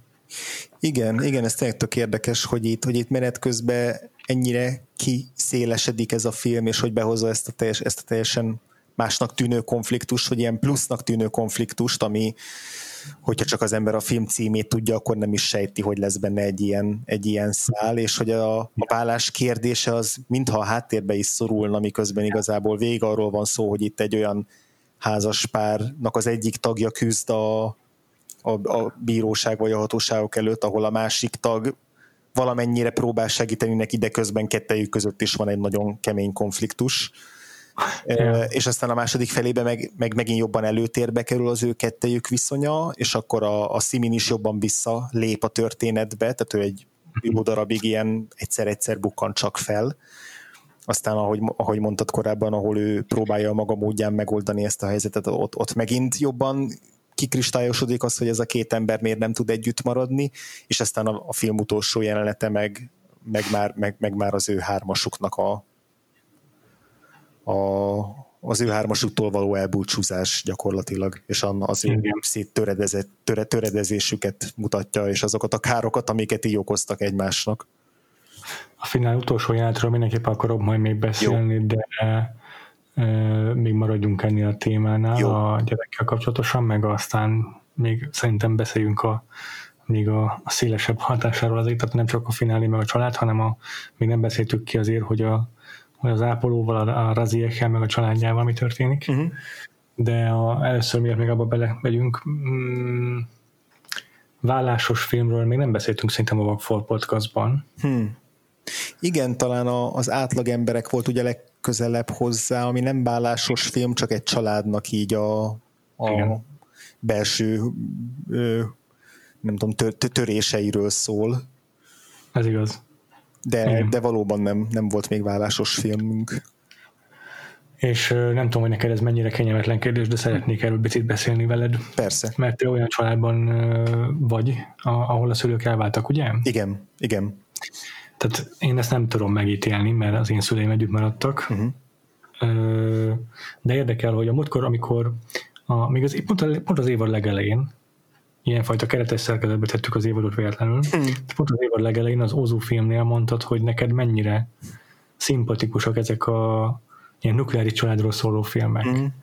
Amikor így a, csak szinte el se hagyjuk a négy falat, és csak a gyerek, meg a szülő él együtt, és akkor az ő uh-huh. ügyes bajos dolgaikat nézzük, nem is feltétlenül olyan nagyok a konfliktusok között a filmben belül, és, és ezek, ezek számodra ilyen, ha jól, emlékszem, akkor ez ilyen komfortfilmek, vagy ilyen mhm. kedves emlékek mindig. Igen. És akkor most meg pont az ellentétét nézzük meg ennek gyakorlatilag. Igen, igen, igen. Nem, Ami mégis közel áll a te családi, vagy a te felnövésedhez. Abszolút, tehát itt ott megint csak abban a visszaolvasott kis, kis feljegyzésemben, amit még a, a, akkor írtam, amikor, amikor először megnéztem a filmet, már ott is így azt fogalmaztam meg, vagy azt írtam, hogy hogy mindjárt megkeresem, hogy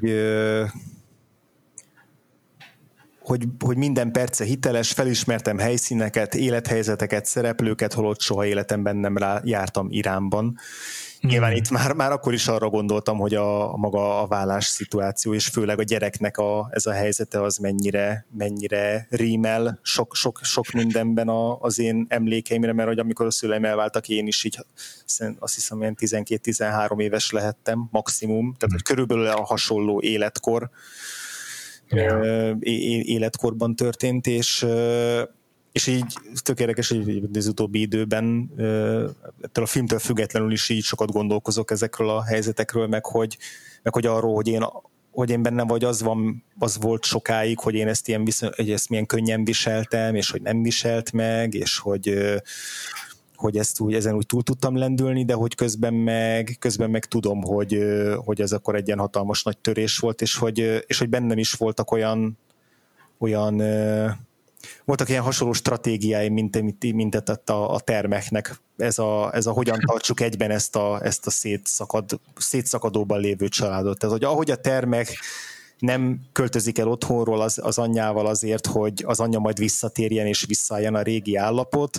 Úgy emlékszem én olyan beszélgetésre, ahol, a, ahol, a, ahol az apukám ő, így, így nem tudom, prób, próbált próbált még így engesztelni, vagy, vagy próbált még olyan gesztusokat tenni az anyám, anyukám felé, ami, a, amivel azt próbálta, hogy így legyen még egy esély, vagy hogy így tudjanak együtt maradni, és hogy akkor én ezt így nagyon szorgalmaztam, meg így nagyon így emlékszem a ilyen jelenetre, hogy ott állok az apukám mellett, és akkor én így mondom, hogy na, na, vagy az anyukámnak, hogy na látod, hogy mennyire szeretné, tehát hogy, hogy ugyanúgy magamra vállaltam annak a terhét, hogy, hogy, hogy nem tudom, rajtam múlik, vagy rajtam is múlik, hogy a szüleim együtt tudjanak maradni, miközben én is pontosan ugyanúgy láttam ilyen, ha nem is üvegajtó, de nem tudom, korlát, meg másik szoba, meg, meg hasonlók mögül, ugyanúgy láttam azokat a, azokat a vitákat, ugyanúgy éreztem azokat a feszültségeket a levegőben, amik, amik ide vezettek, ugyanúgy, ugyanúgy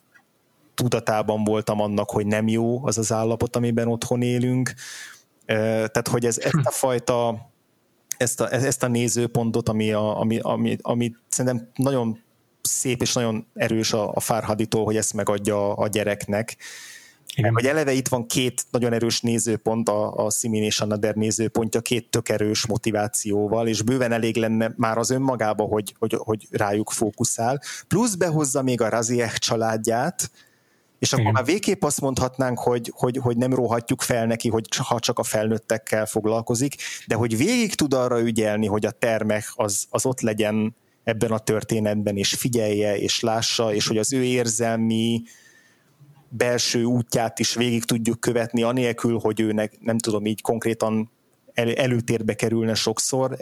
Ezt tartom egyrészt talán a legbrilliánsabb elemének a forgatókönyvnek, meg hát így értelemszerűen így, ami a leg, ami a legmegrázóbb számomra is, meg a leg, leg, legnagyobb hatással tud lenni rám, vagy amit a leg, leginkább át, átélek így önkéntelenül. Ja, igen. Köszönöm, hogy erről beszéltél, mert én ezen szoktam egyébként gondolkodni, hmm. hogy mondjuk én mi lett volna, hogy olyan családban növök fel, ahol a szüleim elváltak. Hmm. Mm, és nagyon nehéz ez a, ez a dilemma szerintem, mert mert így én két szülővel nőttem fel, de de, a, de lehet, hogy mentálisan az egészségemnek, vagy a szüleim egészségének jobbat tett volna, hogyha elválnak, ezt sosem fogom megtudni. Uh-huh. De az biztos, hogy az az, az, az időszak, ameddig elválnak, az így is úgyis megterhelő lett volna. Igen. És ez, ez, ez, ehhez nem fűződik egy szemennyi kétségem sem.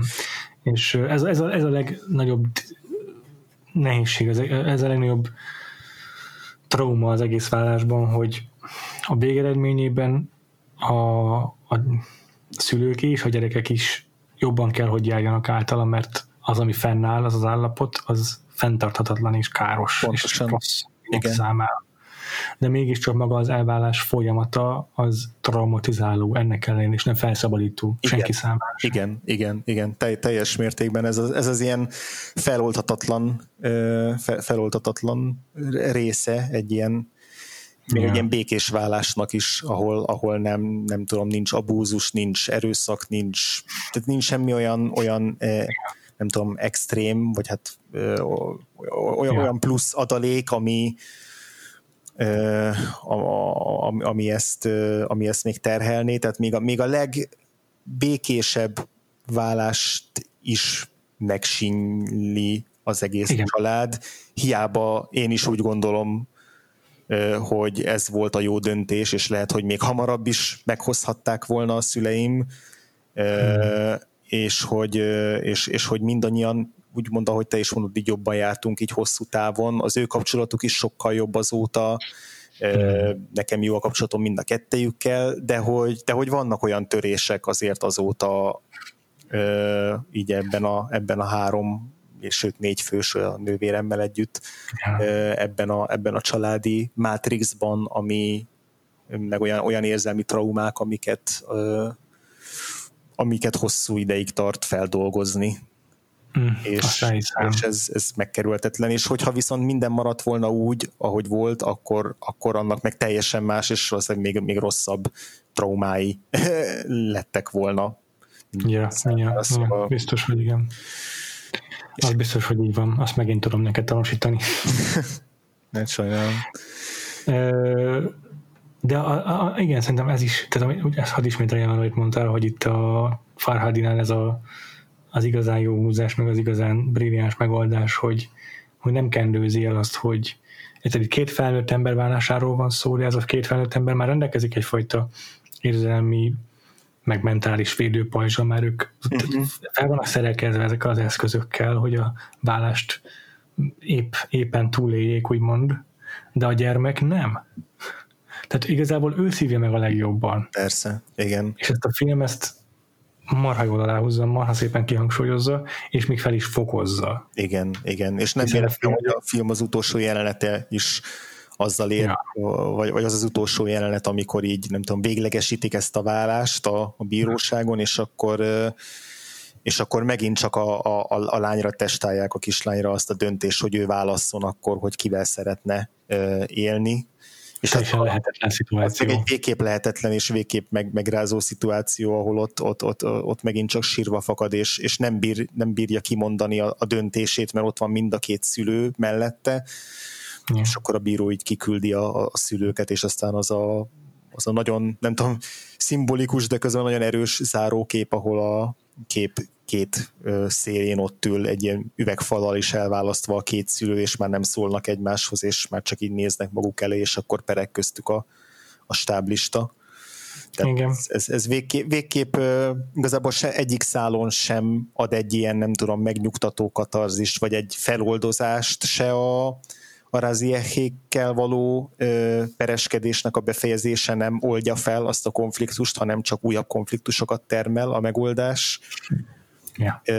És az ő családi hármasuknál sem úgy állunk fel. Megint csak a házassági történet szembe, ahol a végén van egy ilyen közös jelenet, ahol már úgy tűnik, hogy egy, ennek az útnak egy későbbi pontján vannak a szereplők, ahol már így, így, így a, a korábbi szeretetnek a, a maradéka, vagy maradványai azok már úgy tudnak érvényesülni a, a, az Adam Driver és a Scarlett Johansson között, ott az a cipőbefűzős jelenetnél, Halloween-es jelenetnél, tehát hogy az ad egyfajta ilyen feloldást az a film abban, hogy igen, itt végigmentünk egy ilyen, egy ilyen iszonyú nehéz folyamaton, ahol mindenki a legrosszabb harcát mutatta bizonyos pontokon, de aztán ki tudtak jönni a, a végén, és itt pedig nem látjuk ezt a, a, a kijövetelt a végén a fénybe, hanem csak el, elképzelni tudjuk, hogy mi lesz majd a, a következő éveknek a, a mik lesznek a nehézségei a, a, a család számára. Tehát, hogy így szerintem sokkal inkább nyitva hagyja a, a film ezt, a, ezt az érzelmi viszonyulásunkat. Ja, ez, ez, ez az abszolút igaz. De tényleg egyébként szép ez a kontrasztanyító jelenettel, hogy ott még egymás mellett ül a két szereplő, és hevesen vitáznak, megfejtik ki az érveiket egymás mellett ülve, uh-huh. és akkor záró jelenetben meg távol is vannak egymástól, szemközt is helyezkednek el egymással, legalábbis a kamera profiljából nézve, uh-huh. és, és csendben is vannak, tehát a teljes ellentét annak, amit annyit jelenetben láttunk. Igen. Igen.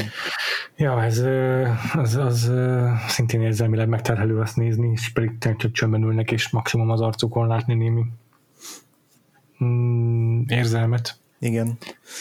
És érdekes, hogy ott, ott lép be először a zene a filmbe, egész addig nincs semmilyen kísérő zene, vagy akár dal a, a filmen belül, és akkor csak a, a stáblista alatt szól egy ilyen zongorás ja. tétel. Ja, ja, ja, igen, tényleg. Ez meg a My Dinner with André-re emlékeztet.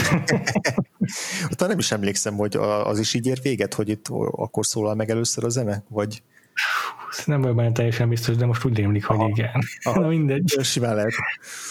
Visszatérve viszont még akarok beszélni azért arról is, hogy magáról a, a, az Ápolónak a családjáról, mert az, azt a konfliktus még nem végig, mire futott ki végül is. Igazad van, igen.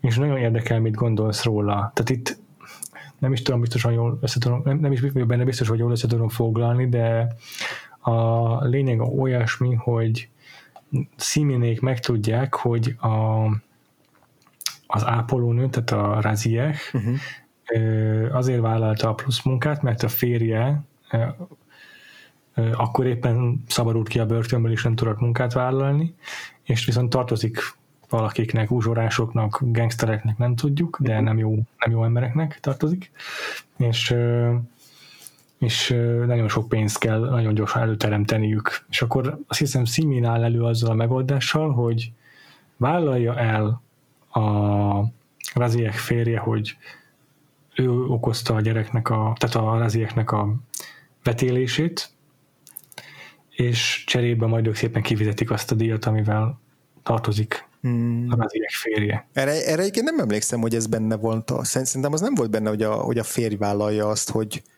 hogy mi történt, vagy legalábbis arra nem, nem emlékszem. Nekem én, hát, én, én, én, vagy inkább úgy értelmeztem, hogy ez nem tudom, kvázi ilyen peren kívüli megegyezés, hogy így akkor hagyják a, hogy így ejtsék a vádakat, vagy, vagy ne feszegessék tovább ezt a, ezt a dolgot így a hatóságok előtt, meg hogy a fér se nyomassa ezt, a, ezt a, azt, hogy ő valamiféle ö, kárpotlást akar venni a családon, és hogy akkor ezért ajánlja fel a Simin azt, hogy hogy fizetnek nekik nem annyit, amennyit követelnek, hanem, hanem annál kevesebbet talán. De igen, ez nekem se teljesen tiszta, hogy ott, hogy ott mi, a, mi az alkú lényege, de hogy, de hogy ott úgy sikerül meggyőzni a férjet, a Razieknek a férjét, ott a saját, nem tudom, családja vagy rokonsága győzi meg, hogy de hát neki szüksége van a pénzre, és hogy tegye félre a büszkeségét.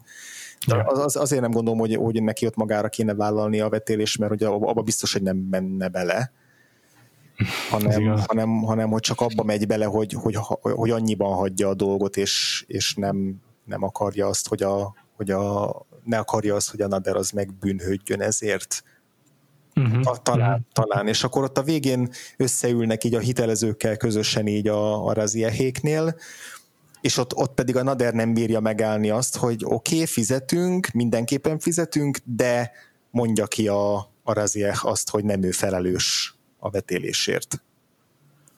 Tehát, hogy ott yeah. hozzon el a, a lánya szeme hall, vagy füle hallatára, hogy... hogy, hogy Abban azt várja el, hogy azt mondja ki, hogy igenis ő a felelős. Tehát, hogy, hogy, hogy a, tehát azt várja el a raziektől, hogy mondja ki, hogy igen, Nader tehet róla. Mm. És hogy nincsen kétsége felől. Mert ugye Nader folyamatosan kétségbe vonja az ő szavát, hogy szerintem nem is úgy lökte meg, hogy leeshessen a lépcsőn, mm. másrészt meg egy olyan bunkó férje van, hogy biztos igazából ő verte meg, csak titkolózik.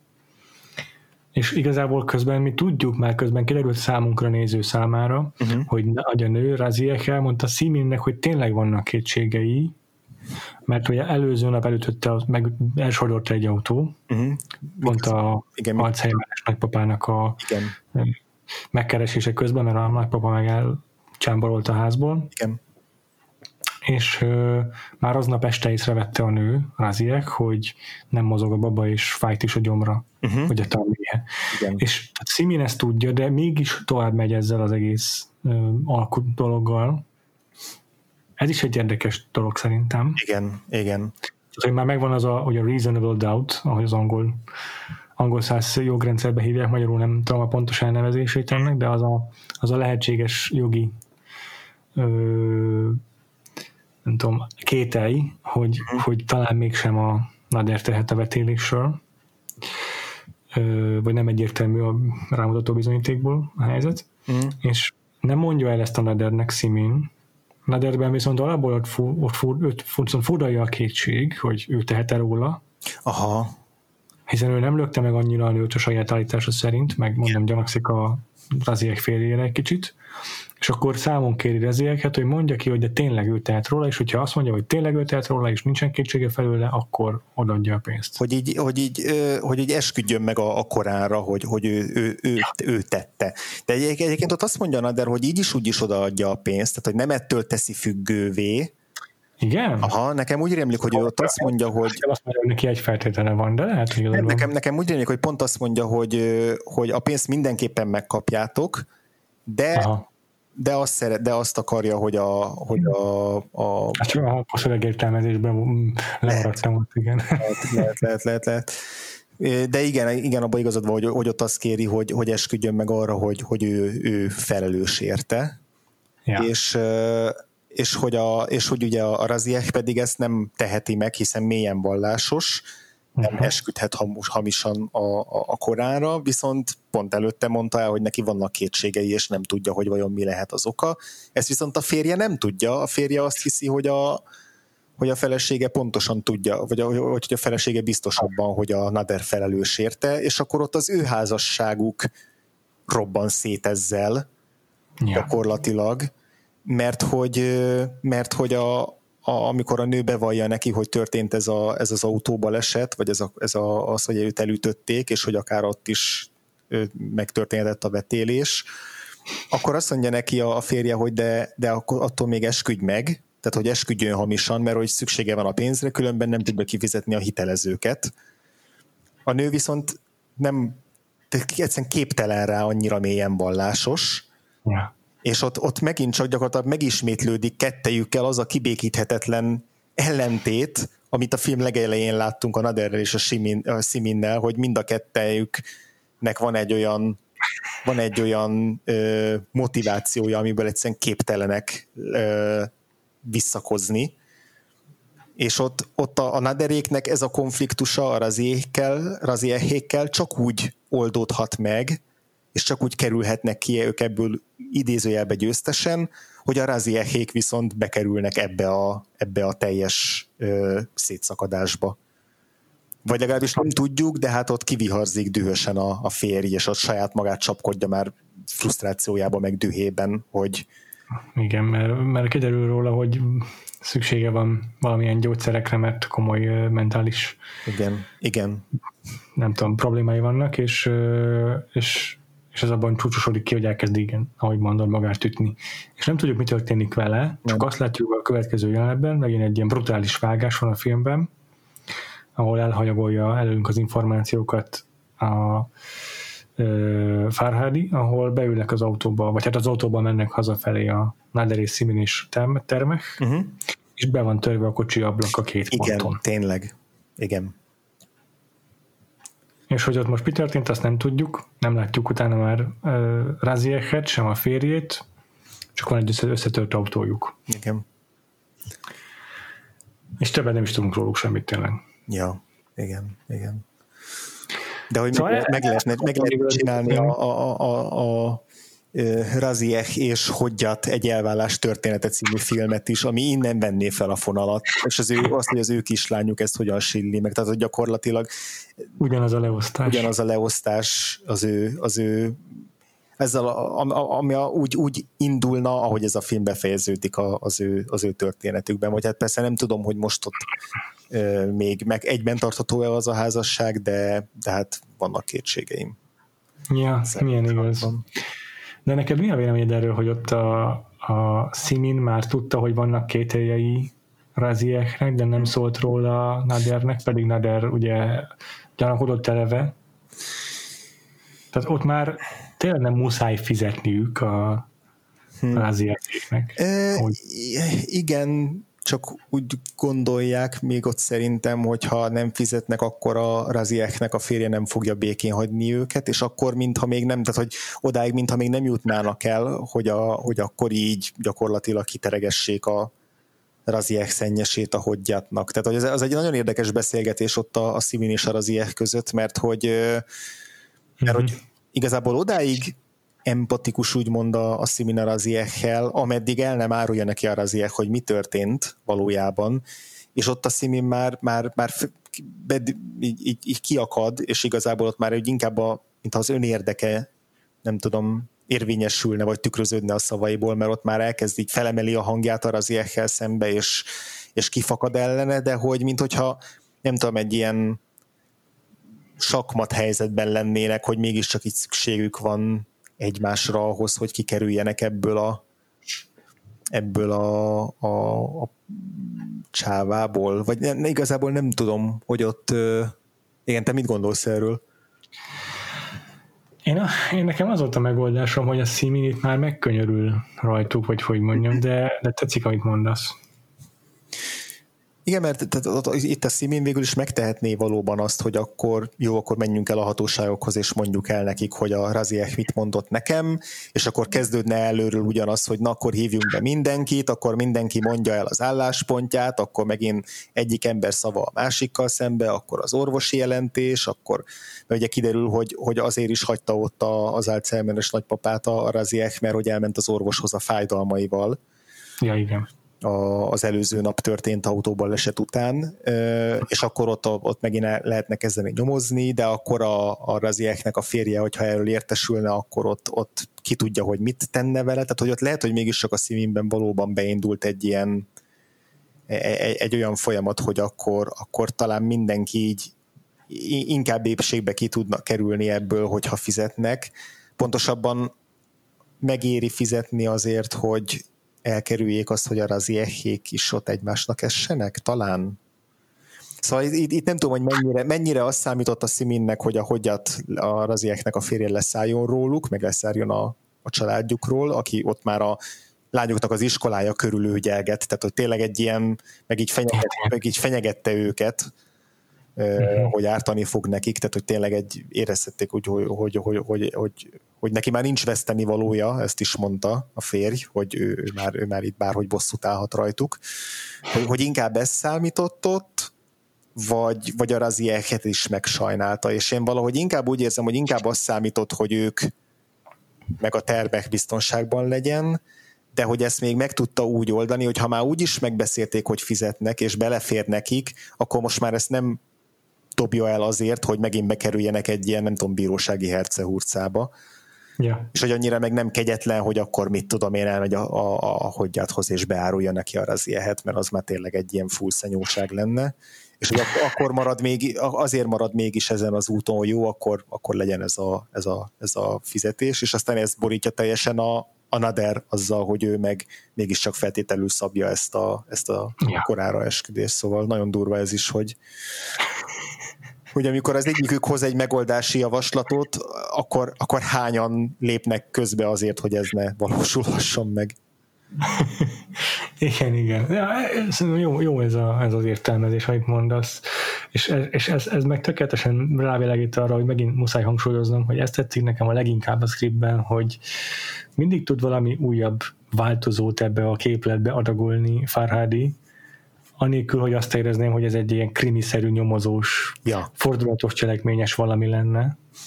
Mert nem úgy, nem úgy van dramatizálva, nem, szerintem. hanem csak minden alkalommal, amikor valaki beval valamit, elárul valamit, akkor így, így még, még jobban lezuhan a gyomrom a testemben. Abszolút teljes, teljes mértékben, igen, igen, amikor kiderül egy ilyen újabb info, és hogy ez azért egy nagyon ez egy nagyon nehéz ilyen kötéltánc, hogy ez, hogy ez ne legyen ilyen, nem tudom, amiről már korábban te is beszéltél, hogy, hogy, hogy, hogy, hogy, hogy sokszor ezek ilyen kalapból előrángatott dolgok, meg ilyen manipu- hm. a nézőnek a manipulálása egy, egy hmm. film által, és aztán abból látszik nagyon jó, hogy ez mennyire ö, nehéz ezt így egybetartani, hogy pont a, az által említett másik filmje ez a, a The Salesman, vagy az... az ügy, ügy, ügyfél. Ügyfél volt a magyar címe? Igen. Aha, akkor az ügyfél. Ö, az a kettővel ezutáni filmje a Farhadinak. Nagyon-nagyon hasonló eszközökkel dolgozik, tehát ott is ugyanez a morális gubancok, ki, fe, kibékítetetlen ellentétek, mindenkinek megvan a motivációja, mindenkinek megvan az igaza, és ezzel konfliktusba kerülnek egymással, viszont az a film sokkal gyengében építi föl azt, hogy ezek hogyan ö, komplikálódnak és hogyan bonyolódnak, és ott az utolsó harmadában már kifejezetten azt éreztem, hogy ilyen dróton rángat bizonyos ilyen ö, most csak az angol szó, szó jut eszembe, ez a contrivance, tudod, amikor olyan olyan erőltetett módon. Erőltetett módon gördít akadályokat, meg, meg hoz be újabb, meg újabb fordulatokat a szereplők ö, életébe, meg így a, a cselekménybe, hogy amikor már azt hiszik, hogy valahogy ki tudtak mászni a csávából, akkor még bedob valami új dolgot, és ott nekem, ott nekem nagyon lelógott az, hogy, hogy ez ilyen forgatókönyvírói ö, nem tudom, izzadságszag. ez jó, ez, a, ez jobb, mint az erőltetett megoldás, igen, ez jó, ez az Tehát, hogy ott, ott, ott pont az a fajta ilyen realizmus és emberközeliség és hitelesség és autentikusság, amit a, amit a Nader és Simin egy tört, elvállás történetében végig abszolút érzek, és végig meg tud tartani. A, az ügyfélben nálam nagyon megbicsaklik, pedig nagyon hasonlóan indul, vagy hasonló hangnemben és, és érzékenységgel indul, viszont ott ez a narratív kavarás, ez egy idő után már így nagyon erőltetetté, vagy izzadságszagúvá vált. És ugye ugyanaz a rendező, meg tehát szerintem ebből látszik, hogy így mennyire nehéz elcsípni azt az arányt, amivel ez, ez hiteles tud maradni, és nem manipulatív. Ja manipulatív, értelek. Meg, azért meg fogom nézni az ügyfelet, Jó. szerintem kíváncsi vagyok. Mégis néha tud működni, néha tudom szeretni az ilyen erőltetett trótonrángatást is, hogyha tehát van értelme egy kicsit az ilyen exploitatívabb, felszínesebb uh-huh. feszültségkeltésnek is néha. Ja, ja, majd ha megnézted, akkor ki meséld el, hogy, hogy te mit gondoltál róla, mert nagyon kíváncsi vagyok rá. Jó, oké. Okay. Igen, az, az, az, érdekes, hogy azért a filmért is megkapta az Oscar díjat a Farhadi. Igen. És ezeket ugye tényleg rendesen Iránban, az iráni filmrendszeren belül forgatja. Igen, ugye a korábbi rendezőknél beszéltünk arról, hogy hogyan kerüldik meg a cenzorokat, vagy hogyan kerülnek ütk- összeütközésbe velük, és a Farhadi ő ilyen köztes állapotban van, hogy a, hogy a például a Nader és Szimére se akarták eredetileg megadni neki a, a költségvetést, a pénzt, ugye állami pénzből forog, hmm. forog a legtöbb iráni film, hogy, hogy nem akarták megadni neki, mert hogy nyilatkozott egy olyat, hogy egy, nem tudom, egy másik iráni rendezővel, meg talán pont a Jafar Panahival kapcsolatban is, hogy, hogy, hogy kritizálta a kormányt azért, ahogy ezekkel a rendezőkkel bánik, és azt kérte, hogy nem tudom, oldják fel ezeket a korlátozásokat, amik a, ezeket a rendezőket érik, és akkor és akkor után, utólag visszakozott, vagy azt mondta, hogy, hogy tehát én bocsánatot kért ezért a kijelentéséért.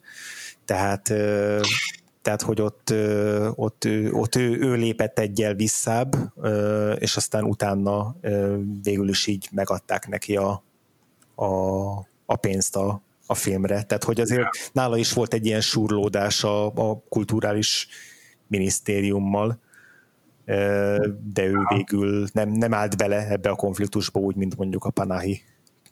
Uh-huh, uh-huh, uh-huh.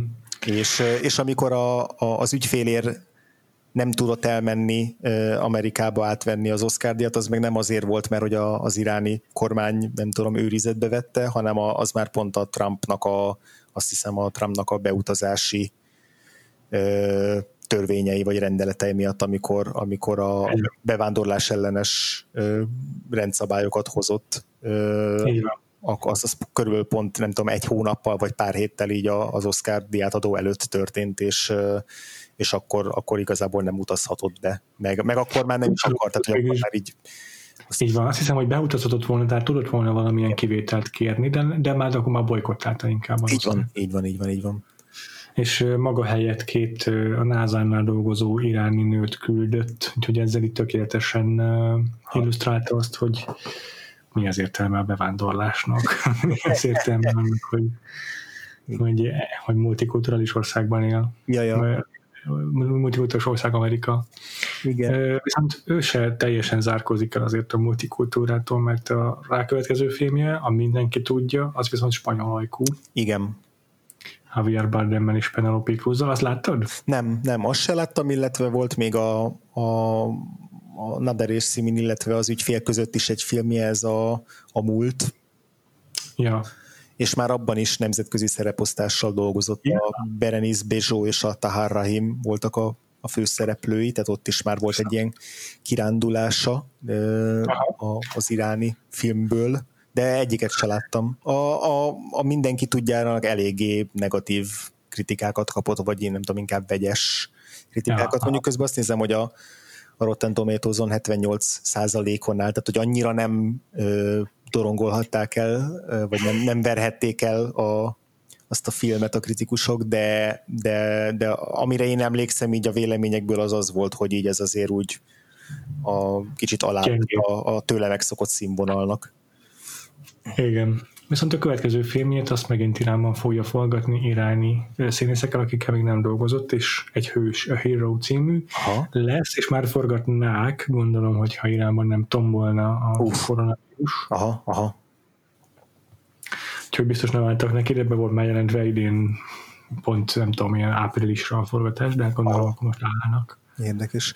És akkor mit gondolsz arról, hogy beszélhetünk majd mindjárt az egész első évadunkról, de hogy most kifejezetten az iráni blokkról, hogy megnéztünk itt három iráni rendezőt, aki sok szempontból hasonló módon dolgozik, hasonlóan dokumentarista, meg így az iráni emberek és társadalomnak a, a, a valóságát ábrázolja, hogy, hogy melyik állt így hozzád a legközelebb, vagy volt-e egy ilyen, van egy ilyen nem is feltétlenül rangsor, de egy folyamat, amit így, amit így megéltél ezzel a három filmmel, vagy egyetem, hogy hogy látod most őket, melyik áll hozzád a legközelebb? Fú, ez nagyon-nagyon-nagyon nehéz kérdés. Mindegyik mellett tudnék érvelni, és legszívesebben így. Tehát az, mint hogyha három kedvenc gyerekem közül kéne, három gyerekem közül kéne kedvencet választanom, vagy ilyesmi. Mert, mert tényleg minden három film nagyon-nagyon jó volt, és elsőre mindegyiknek a befogadásával birkóznom kellett, de, de második nézésre, vagy második áttekerésre, meg aztán teljesen helyükre kerültek a dolgok, és mind a három filmet maximálisan tudom értékelni és szeretni. Hm. Úgyhogy nagyon-nagyon nehéz ez a kérdés. Mégis van egy ilyen rangsor igazából, vagy van egy ilyen furcsa ív a három filmben, hogy, hogy a legbefogadhatóbb, meg a legkommerciálisabb, az pont furcsa módon az, ami a leginkább az iráni rendszeren belül készült. Uh-huh. A Nader és Simin. Uh-huh. És akkor a, a, a kör az, az is hozza kicsit ezeket a már majdnem zsánerfilmes eszközöket, de azért egy csomó nagyon erőteljes szimbólummal, meg művészfilmes megoldásra van tele, uh-huh. meg értelmezni kell a képeit, a rétegeit. Még ehhez képest szerintem pont a, a, tehát a Nadari Simin meg egy sokkal tárgyilagosabban megrendezett, egyértelműbben, meg letisztultabban megrendezett film. Igen, itt a, itt a szereplőknek a motivációit, meg a döntéseit fejtegettük most már másfél órán keresztül, és nem az, hogy mi mit jelent egyáltalán, vagy melyik... Igen, melyik... nem a fátádi rendezői megoldásait, meg flickflakjait, mert arról nem nagyon van miről beszélni ezzel kapcsolatban. Igen, igen, de így nagyon jól ö, keretezi a szereplőit, meg nagyon jól tudja kezelni ezeket a lakásbelsőkben játszódó ilyen konfliktusokat, jól tudja így fokozni ezekkel a feszültséget, de igen, itt nem a, a rendezésben, meg a, meg a szerkesztésben sincsen mondjuk olyan szimbolika, mint akár a körben, a, ami tényleg egy ilyen a körforgásosságnak a, a, a jelképei azok így a konkrét képektől a dramaturgiáig így tényleg mindenhol így meg, megjelennek. Igen, és akkor ezekhez képest meg ott van az echte művészfilm, a legnehezebben befogadható, mm. Meg a legkevésbé narratív. A Jafar Paneh, jól mondom a rendezőt? Nem a. Kiarostami-ra gondolsz. Igen, a Kiarostami, bocsánat, az abban a Kiarostami rendezésében. És, és az volt az, ami először úgy éreztem, hogy a legtávolabb áll tőlem a cseresznyeize, de, de sokat, sokat gondolkodok azon a filmben, meg sokszor azért eszembe jutnak a képei, és, és így nem csak azok a képek jutnak eszembe, amikor 10 percen keresztül körez egy autóval Szerbentinen, uh-huh. hanem, hanem azért látom előtt a, az alkotói szándékot, meg látom az egésznek, a, tehát a hangulat a baromi erős volt számomra, izgalmasnak találtam a teljesen szokatlan, számomra szokatlan rendezői megoldásait, tehát így mind a három mellett tudok tudnék uh, voksot tenni. Igen, és, ez, bocsánat. Nem, nagyon nehéz, nem, nem, nem tudok egy hirtelen válaszolni. Mondjad, amit akarsz, aztán hát közben át tudom gondolni. Igen, most azon gondolkoztam, hogy, hogy mennyire érdekes, hogy, hogy egy-egy ilyen rendező megközelítés az mennyi teret hagy mondjuk nekünk így nézőnknek arra, hogy, hogy így tovább gondoljuk a, a filmet, hogy, hogy ott van az egyik véglet, az a, az a, a, a cseresznye íze, ami annyira elliptikus, meg annyira obskúrus, ilyen, ilyen nehezen megfogható, mint hogyha egy ilyen tejüveg mögül szemlélnénk az egészet, és így hunyorognánk, hogy pontosan mit is látunk, és mi mit jelent abban a filmben, hogy ez mozgatja meg nagyon a, a gondolatainkat, meg a fantáziánkat, és, mm. és ezen keresztül érnek minket mondjuk az érzelmi hatások is abból a, abból a filmből, mert ugye azok is vannak, de hogy mivel az a film rengeteg csenddel dolgozik, rengeteg hallgatással, és a, az elbeszélésen belül is ezek a csendek úgy jelennek meg, hogy így nem mesél el minden, nem meséltet el mindent a szereplőkkel, hogy minthogyha is sokkal több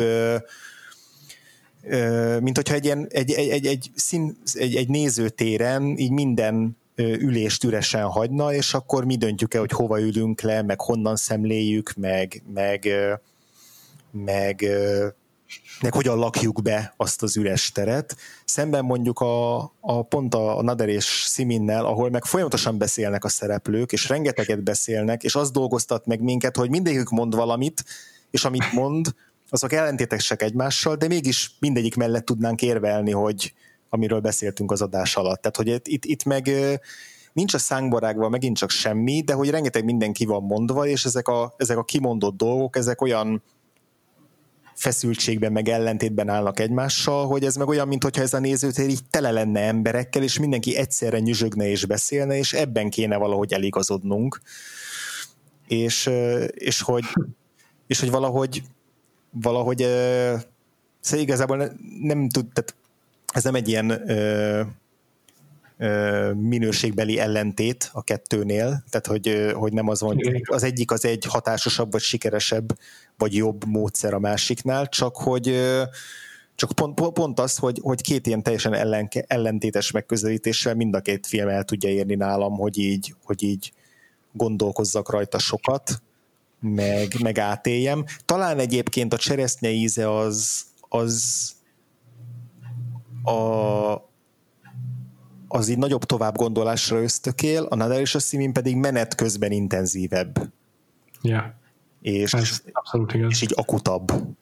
És velem marad ugyanúgy a Nader és Simin is, a befejezés miatt, meg, a, meg a, az érzelmi töltete miatt is, de hogy az már menet közben is egy ilyen sokkal nagyobb bomba így az emberre, ahogy te is mondtad, hogy ilyen gyomorszájon rúg többször ez a film, meg nehéz nézni, a, a cseresznyeíze pedig én is hasonlóképp éltem meg, mint te, hogy, hogy így, hogy így menet közben nem egészen érted, hogy mi van, meg hogy ez most miért, miért jó neked, hogy te ezt nézed, vagy mit kapsz tőle, viszont pont ezekkel a kihagyott ilyen sok-sok üres helyjel, amivel ha rá tud téged kényszeríteni arra, hogy így, hogy így láss bele dolgokat, meg gondolkozz rajta, akkor az, mintha így jobban meg tudna mozgatni.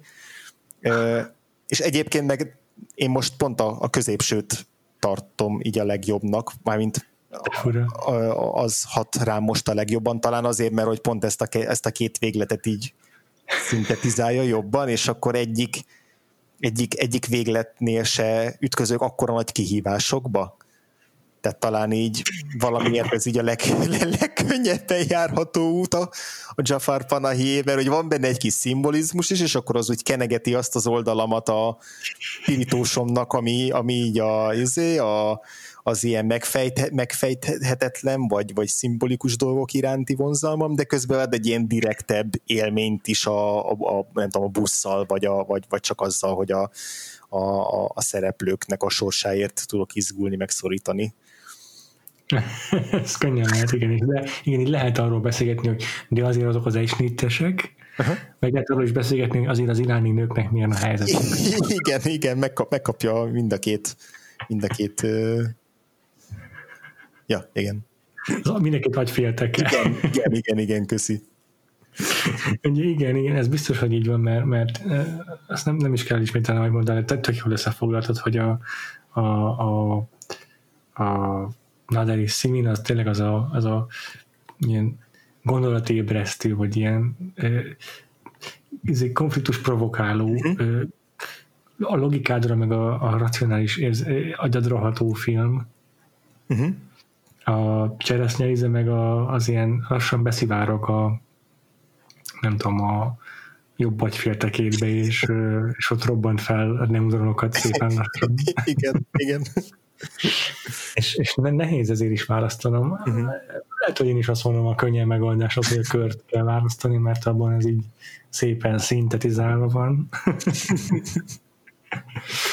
a, a Naderi mint szerintem nem mondanám, mert én, én tényleg nagyon erősnek érzem ezt a filmet. Fogalmam sincs, hogy a 2011-es top listámon hova helyezni, mert nekem sajnos nincsenek ilyen hm régóta érzögetett fiókba, fiókba elrejtett kis jegyzeteim. Ja. De most azt mondanám, hogy hogy uh, még, még aludnom kell rá párat, nem láttam, de még aludnom kell rá párat, és aztán meglátom, de most pont amiatt, hogy azért elsősorban tényleg egy intellektusra ható uh-huh. játékok miatt erőteljes film, ezért, és a rendezésben egyébként a vágáson meg a mesteri információ visszatartáson kívül ö, kevesebb érdekes dolgot látok, mint a körben vagy a cseresznyézében, azért nem annyira uh-huh, uh-huh. most a sor elejére. Pedig tényleg a minimum egy 8 per 10-es filmről van szó. Ja. Ja, legyen a kör. És akkor végignézve az évadot, akarunk még nézegetni, visszatekinteni az évadra? Hát ja, és szerintem egy ilyen általános képet, vagy nem tudom, hogy milyen volt az utazásunk, jó, kezdjük. Egy gyorsan ugorjunk végig, miket is néztünk, mert azért kell az emlékezet frissítés szerintem hallgatóinknak is, főleg, hogy nem mindenki hallgatott meg minden részt, nem biztos vagyok. Ja. Hát kezdtük Japánban, ahol megnéztük Ozutól az 50-es években a Tokyo Story-t, aztán gyorsan mentünk a 80-as évekre, és Kuroszavát néztük, a tőle a káoszt, tehát egy Shakespeare feldolgozást. Aztán jött egy erősebb zsáner, zsáner blokk több országból, mert hogy még mindig Japánból volt a tűzvirágok, a Kitano Takeshivel, aztán a, a Miike Takashival a meghallgatás, Igen, a... és akkor Sono Siontól a Love Exposure, magyar címe szerintem nem volt. Uh-huh. Igen, és akkor utána hát itt most átugrom a, a vörös lámpásokat, mert hogy ez egy, az, az egy külön kategória, de hogy nem sokkal utána jött Kínából a bűnérintése, és aztán a hongkongi akciófilmek, tehát hogy itt, itt volt egy ilyen zsáner vonulat, és akkor ebbe be, be, beékelődött egy ilyen történelmi, társadalmi eposz a, a, a Cheng Shimutól, a vörös lámpások. Ja, ja, ja, igen.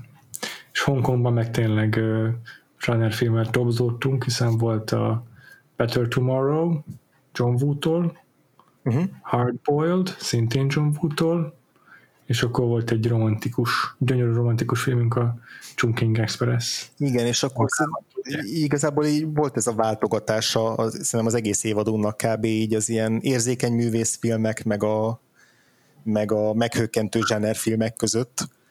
Igen. Mert, mert utána is, ahogy végigjártuk Tájföldet, Dél-Koreát, úgy Taiwan is Taiwan, igazából. Igen, igen, igen, igen, igen Taiwan így van. Úgy, India is kereskedhető az izével, a, az Apu trilógia első részével. Igen, igen, igen, igen. Filmek közé. Így, igen. így volt egy ilyen, nem tudom, két sima, két, két sima, két fordított körülbelül ilyen, ilyen arányban. Hát ja, igen, mert hogy Taiwanból megnéztük a City of Sadness, vagy a Szomorúság városát, ami egy ilyen történelmi, brutál, neorealista mélyvíz, mm és ezzel megnéztünk egy ilyen kellemesebb, minimál konfliktusokra épülő kis családi ö, romantikus drámát Anglétől a, uh-huh. a férfi nőt. Ja, ja, aztán jött a bosszú trilógiából ugye nekünk most két fejezet. Igen, a, még nem láttunk. A, a, mik is a címeik? A, a bosszú, a, jaj, hát Sympathy for Mr. Vengeance and Lady Vengeance, a magyar címekre már nem is emlékszem. Bosszú úra, meg a bosszú asszonya, azt hiszem, nagyon kreatívan elvezett filmek voltak. Ja, ja. És akkor megnéztük a tavasz, nyár, ősztél és tavaszt is, az is megint csak a, az érzékenyebb, bővész filmesebb kategória. Igen, meg itt, itt már bejött a képbe így az emberül ez a, ez a megfej, megfejtős film, aminek így meg kell fejteni a, a, a szimbólumait. Ez is igaz. És akkor megint csak ezt szintetizálta végül is a Bon joon a, a halál jele, mert az egy kiváló zsánerfilm, de szintén lehetett bogozgatni a szimbólumait. Ja, igen. Aztán újra visszalendültünk a Bumi bácsival, a teljes izé, teljes ö, ö, metafizikába, meg, meg egzisztencializmusba. Igen, Tájföld. Aztán, ahogy említetted, az Apu trilógia első részével, meg megint ez a realistább megközelítés, meg ilyen kis emberi életek. Az is tele van egy csomó ilyen apró érzelmi momentummal, akik így meghagyják az embert, mint az Drink Man Woman volt. Igen, igen, és aztán a, a, a, az iráni trilógiánkat meg most már részletesen taglaltuk. Szóval igazából mm. voltak ilyen, ilyen ilyen tendenciák, vagy, vagy típusok ebben az ázsiai évadban, amik így egymást váltogatták, és, és nem is csak élesen váltogatták egymást, hanem így össze-össze folytak, tehát hogy így mikor, melyik filmben melyikből volt több. Igen, ez is abszolút igaz egyébként, mert, mert nem, nem ennyire egyértelműen leosztottak azért ezek a kártyák. Ja, ja, igen. Úgyhogy... Hát mik, mik az óriási kedvenceid? Egy ilyen nagyon egyszerű kérdéssel kezdeném ebből az évadból. A... Neked azért volt pár olyan, ami nem újdonság volt? Volt, volt, volt, voltak igen, így, a, így azokat most így nem is emelném ki emiatt, hanem ami most, ami most nekem vakfolt volt, és, és nagyon meghatározó, az egyértelműen az út éneke. Még sokkal inkább, mint a Indiából. Igen, még sokkal inkább, mint, a, mint az azutól a tokiói történet, ami, aminél ott azt számít, arra számítottam, hogy na az lesz majd, majd a nagy a, a nagy, nagy, nagy, nagy kiemelkedő film ebből a nem tudom, idézőjeles kategóriából, így a korábbi emlékeim alapján, és, a, és az útének az sokkal nagyobb hatással volt rám. Vagy, vagy hmm. csak jobban meglepett az, hogy mennyire tetszett, mert, mert ott kevésbé tudtam, hogy mire számítsak.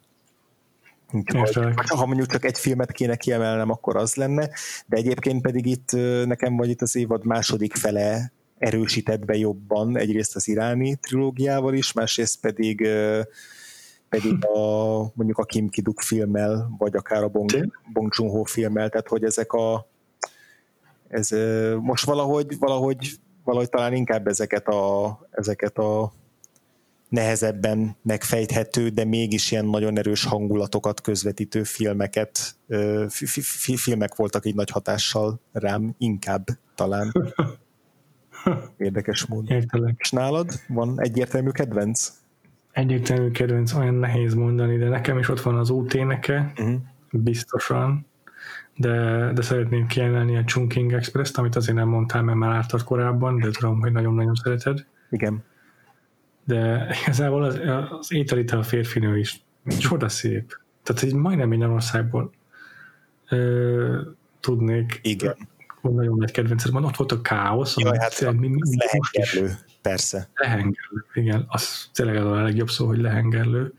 Tehát így, tehát így top 5 biztos tudnék, de olyan top 5 hogy azok még a all-time top 5 is versenyének valószínűleg. Igen. Érdekes adom, pont ezek a, az akciófilmek voltak azok, amikkel a legtöbbet viaskodtam talán, vagy amik így a, ja én örülök, hogy megnéztünk egy rakás John Wood, de azért kedvencek nem lesznek. Igen, ugyan, ugyanígy vagyok én is, hogy nagyon örülök, hogy, hogy jobban elmélyedtünk benne, meg ugye én Choyan Fattot is most már tudom, hogy miért olyan hatalmas ikon. Igen, ez nekem rejtély volt. Meg, meg jó volt egy picit megmártózni a, a, a Kitanónak a Jakuzás filmjében, vagyis hát ilyen gangster filmjében, meg a... Meg a Igen, azért, azért veszik nekem a japán, japánnal való, tehát az, hogy az évadot a japánnal nyitottuk meg, ott, ott még könnyen elbizonytalanodtam párszor, hogy ez jó döntés volt.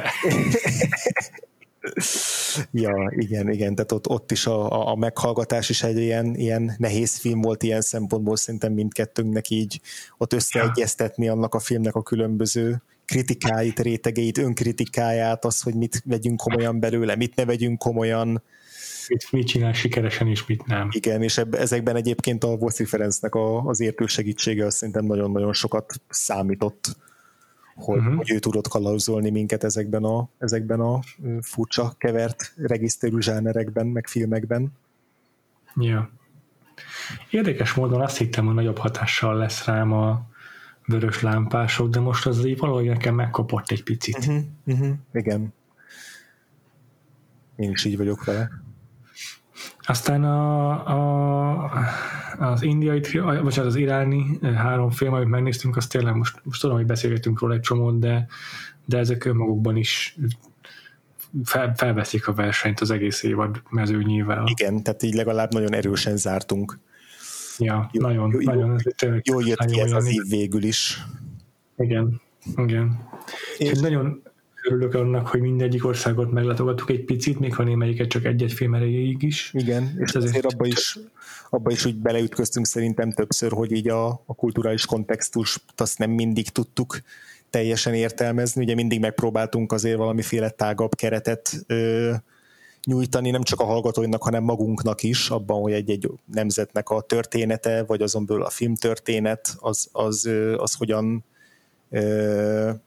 hogyan kontextualizálja az adott filmeket, de például ott volt a Szomorúság városa, ami, ami egyértelműen ez a tényleg mind a kettőnknél az volt, hogy így fél óra után le kellett állítani a filmet, hogy utána olvassuk, hogy most akkor pontosan pontosan mi is történik ebben, a, ebben az országban, és és hát az ázsiai, azzal meggyűlt a bajunk. Azzal meggyűlt a bajunk. Ázsiai évadunknál szerintem így előzetesen volt egy ilyen, hát nem is aggodalmunk, de egy ilyen kérdőjel, hogy vajon mennyire fogunk tudni. Nem az, hogy köt kapcsolódnia, vagy kötődni a filmekhez, hanem hogy mennyi, mennyi mindenről maradunk vajon le, amiatt, mert hogy nincsenek meg azok a közös kulturális platformjaink ezekkel a filmekkel sok esetben, amik így megkönnyítik ezt, a, ezt az értelmezést.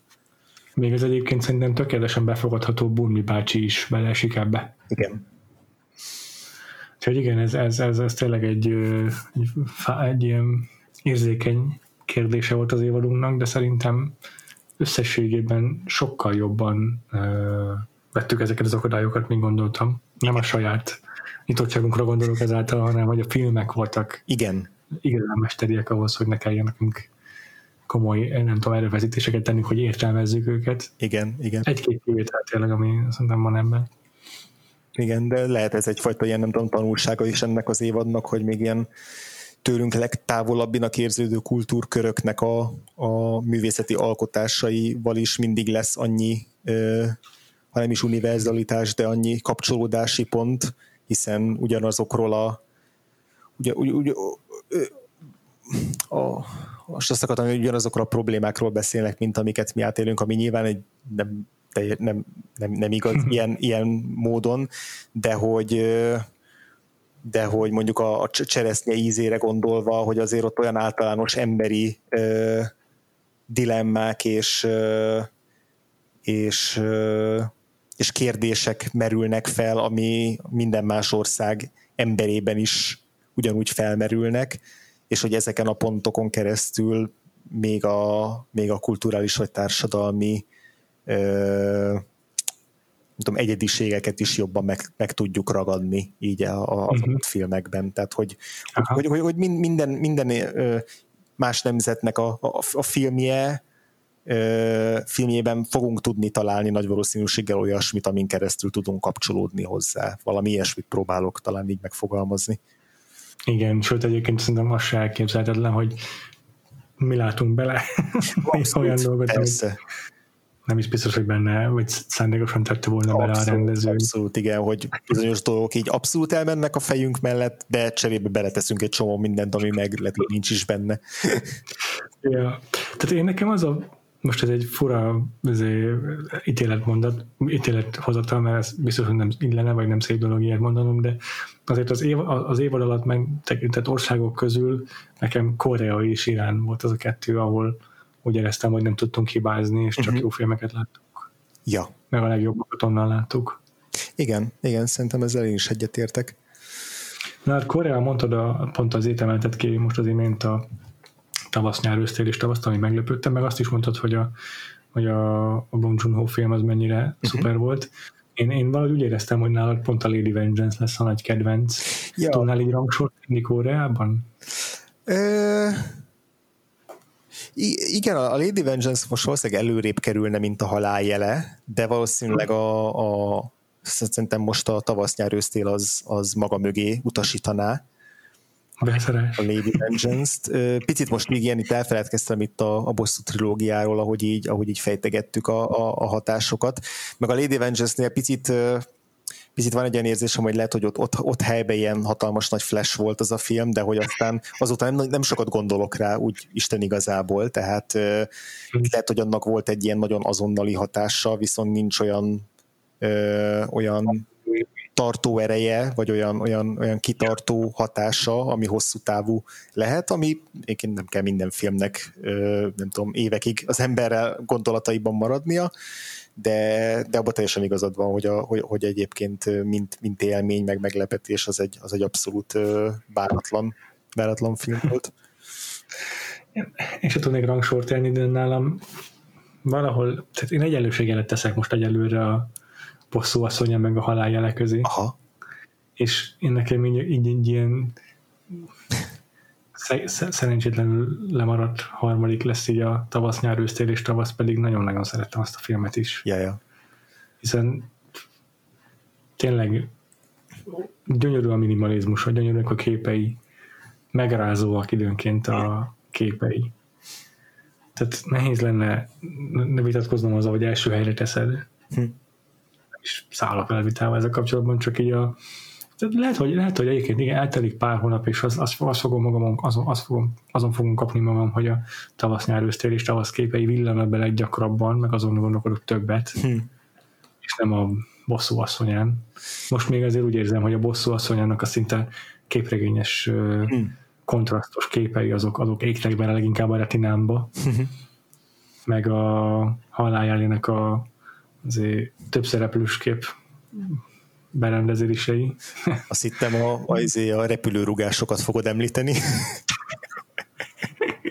Fura, hogy nem, nekem ott a, a leginkább a, azért emlékszem csak a főszereplőre, az ő néha bamba arcára, hogy milyen, milyen szokatlan választás nyomozónak egy ilyen egy ilyen rendőr, egy főszereplőnek egy ilyen nyomozó. Nagyon, igen.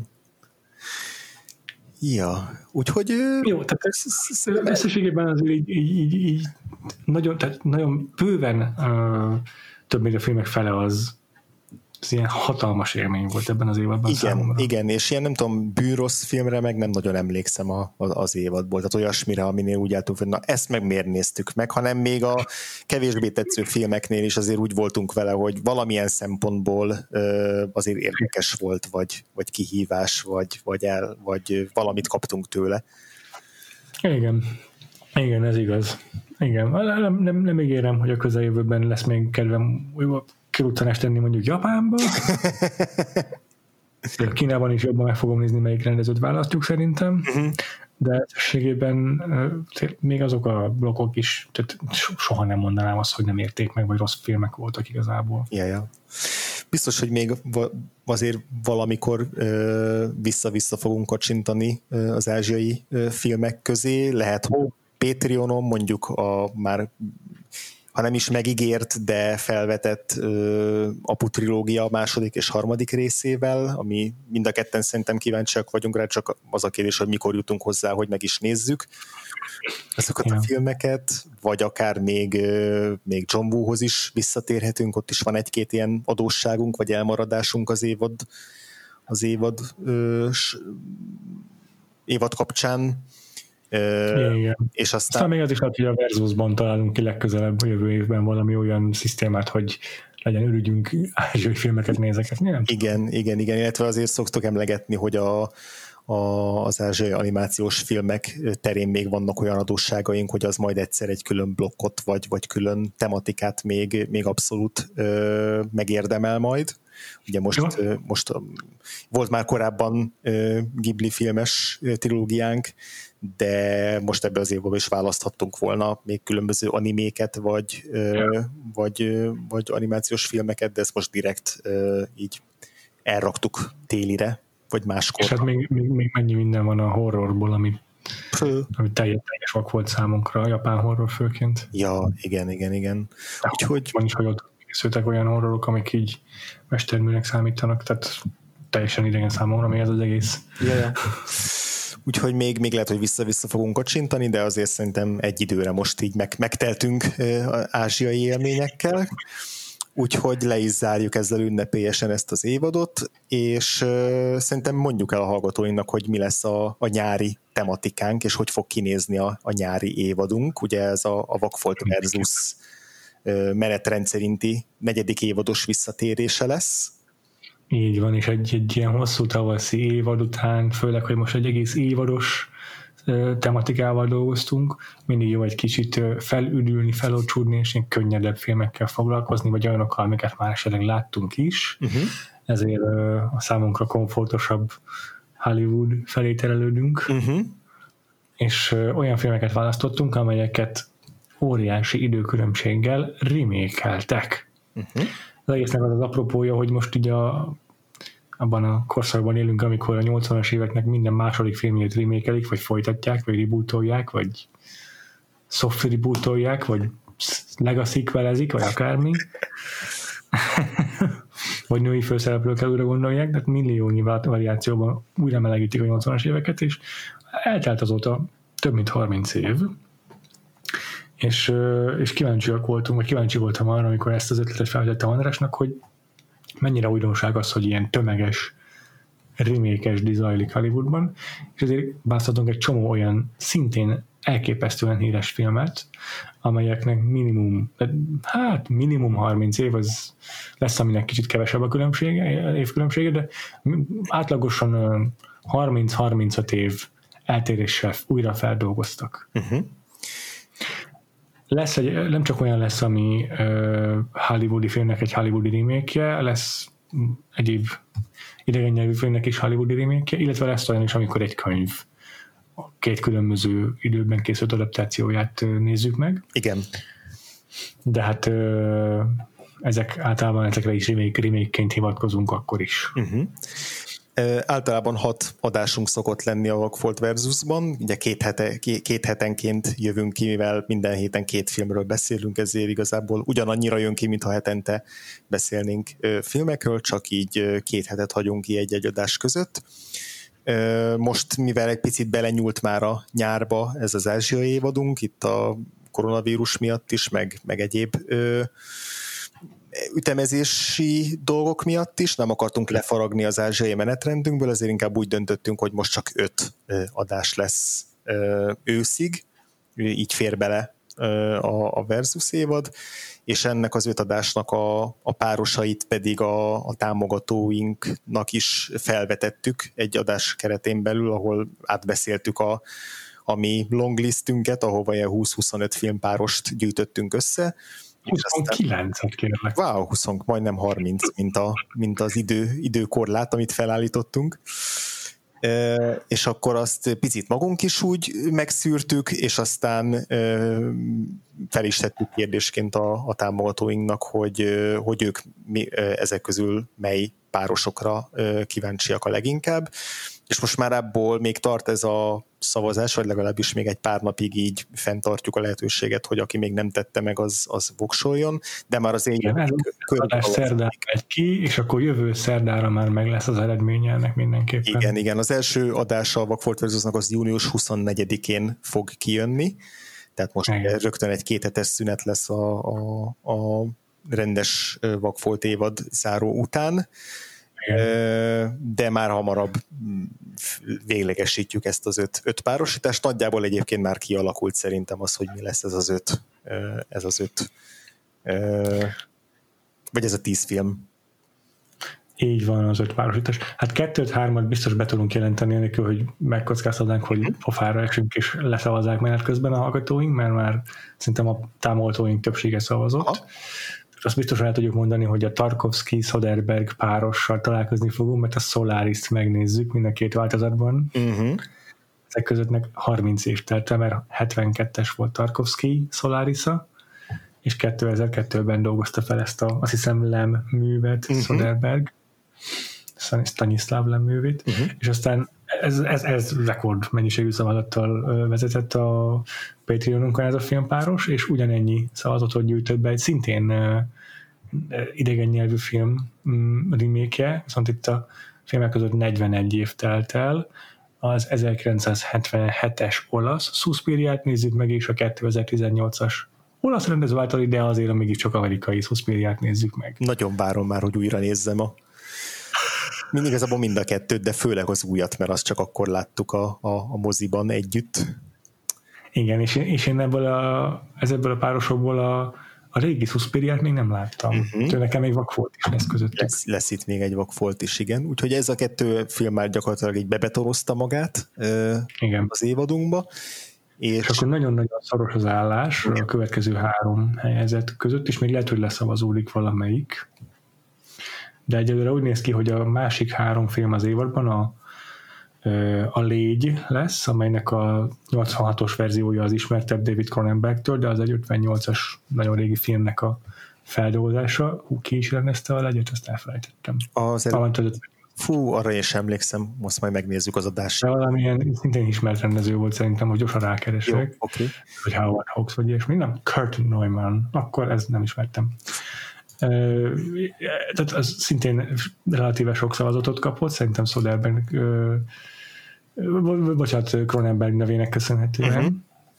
és akkor egyel több szavazatot kapott még ennél is a dolog, uh-huh. egy rendező neve John, John Carpenter, uh-huh. és 31 évvel korábbi filmben dolgozott fel az 51-es The Thing-et, na azt hiszem annak a Hawks a rendezői, de most már ellenőrzöm. 51-et mondtam, ugye? 51, igen. Ö, hát az se. Az, teljesen más. De a forgatókönyvet valóban Howard Hawks írta, azzal kevertem. Na, akkor megvan a, megvan a megnyitja. És akkor most úgy néz ki jelenállás szerint, hogy a, az utolsó párosítás a True Grit, vagyis a Félszemű című film lesz, amely egy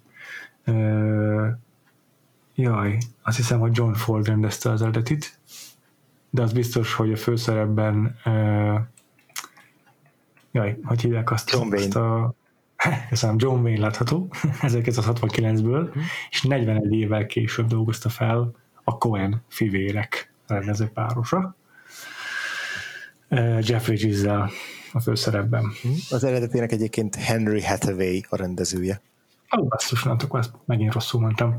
De jó, tehát ezek a, ezek a legtöbb szavazat rendelkező filmek, de egyébként itt még nagyon azért szoros a verseny ennél a, uh-huh. ennél a mezőnynél, és még lehet, hogy mit tudom, hogy feljön a Brian De Palma fél Scarface, Ja, ja, vagy akár a Scorsese féle, a rettegés foka, tegés foka, igen. teljesen kizárt. Úgyhogy ezt még a Patreonos hallgatóink, a Patreonos támogatóink még, még befolyásolhatják így hét napon keresztül, Uh-huh. és akkor jövő szerdán eredményt fogunk nektek hirdetni. Ö, hogyha még akartok befolyá- akartok befolyásolni a szavazatokat, akkor megtehetitek, nem azért tudtuk ki egy héten a szavazást, hogy, hogy nem tudom, hogy vagy nem tudom, tudom dobot vegyünk a Patreonunk kedvéért, de ha ez, ez a kihívás számotokra érdekesnek hangzik, vagy a felsorolt film, filmek érdekesnek hangzanak, akkor nézzétek meg a Patreonunkat. Összesen 16 filmpáros között lehet szavazni. Ilyenek is vannak itt, mint az eredeti Múmia, meg a 99-es Múmia, vagy az eredeti, eredeti Láthatatlan ember, meg a 2020-as Láthatatlan ember, tehát nagyon sok film van, amit még nem is mondtunk, amire szintén lehet szavazni, és még esélyük is van bekerülni. Tehát azért nem csak ez van a Patreonunkon, hanem uh, base részek is, most azért tervezünk megnézni egy párat, tehát így a valószínűleg egy héten belül meg fog jelenni egy adásunk a The Assistant című filmről, meg a Never, Rarely, Sometimes, Always-ről, és egy All- All-Star gála lesz a vendégseregünk, ha minden Igen. jól megy. Igen, igen, igen. Aztán tervezzük az új Spike Lee filmet érinteni, majd most Igen, nyáron. én szeretném megnézni a Shirley-t például, most jött ki nem olyan régen, Elizabeth Mosszal, Igen, igen, aztán közeleg a Hamilton, Hamilton, valóban. úgyhogy, és Van mit ki tudja, hogy moziba milyen film fog megérkezni a nyáron, meg milyen film nem fog érkezni. Ö, vagy ha moziba semmi nem érkezik, akkor mit, mit, miből tudunk gazdálkodni a Netflixen, de igen, most a, ki, ki, kicsit jobban rá akarunk feküdni a, a kibeszélőkre, de tervezünk külön mindenféle összeállításokat is, meg, meg szóval sok, sok minden van így a tarsolyunkba, de például már, hogyha jelentkezni, hogyha jelentkeztek a, vagy felcsaptok támogatóinak, akkor már például meghallgathatjátok, hogy mit gondolunk egy órán keresztül a Snyder Cut-ról, hogyha valakit esetleg ez vonz, ez a lehetőség. Úgyhogy híreket is összefoglalunk gyakran. Szóval, ha gondoljátok, akkor, akkor támogassatok minket. Reméljük, hogy tetszett nektek az ázsiai évadunk. Uh-huh. Azt már előre elruhatjuk, hogy a Vakfolt podcastnak a következő évadja, tehát a Versus utáni évadja, ami összekezdődik, abban is egész évados tematikával tervezünk. Uh-huh. Reméljük, hogy elviseltek, hogy megint tizen sok részen keresztül ugyanolyan típusú filmekről fogunk beszélni. Igen, igen, mert most azokban valószínűleg kevesebbet fognak énekelni, mint a musical. Igen, igen, igen. Más, má- egy másik célcsoportot tudunk megcélozni a Vagfolt hallgatói közül. Igen. Tehát Úgyhogy, erről, erről beszélünk még. Igen, és persze itt is valószínűsít, valószínűsít, hogy a Patreonos hallgatóink előbb fogják tudni, hogy mi lesz az őszi évad tematikája, sőt szavazni is fognak valószínűleg róla. Uh-huh. Úgyhogy ezért is érdemes bennünket egyébként támogatni, de minden hallgatónak körülünk ez nem, nem egy ilyen verseny. Abszolút. Jó van. Na, akkor búcsúzunk. Lezártuk egy újabb évadot, András, gratulálok. Nagyon, én is, én is neked ez a kilencedik évadunk volt, ha jól számolom.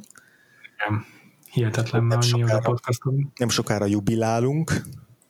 É- évadot tekintve legalábbis, évadszámot tekintve, de addig még van Ja. itt egy jó kis laza Vakfolt versusunk, lehet, hogy vendégeket is fogunk hívni, lesznek itt vakfoltjaink, lesznek olyan filmek, amiket már láttunk és imádunk, úgyhogy, úgyhogy én nagyon várom, hogy összeeresszük ezeket a remékeket, úgyhogy június 24-én találkozunk az első párossal, amit addigra már be is fogunk tudni jelenteni, hogy a felsoroltak közül, vagy akár azokon kívül melyik lesz.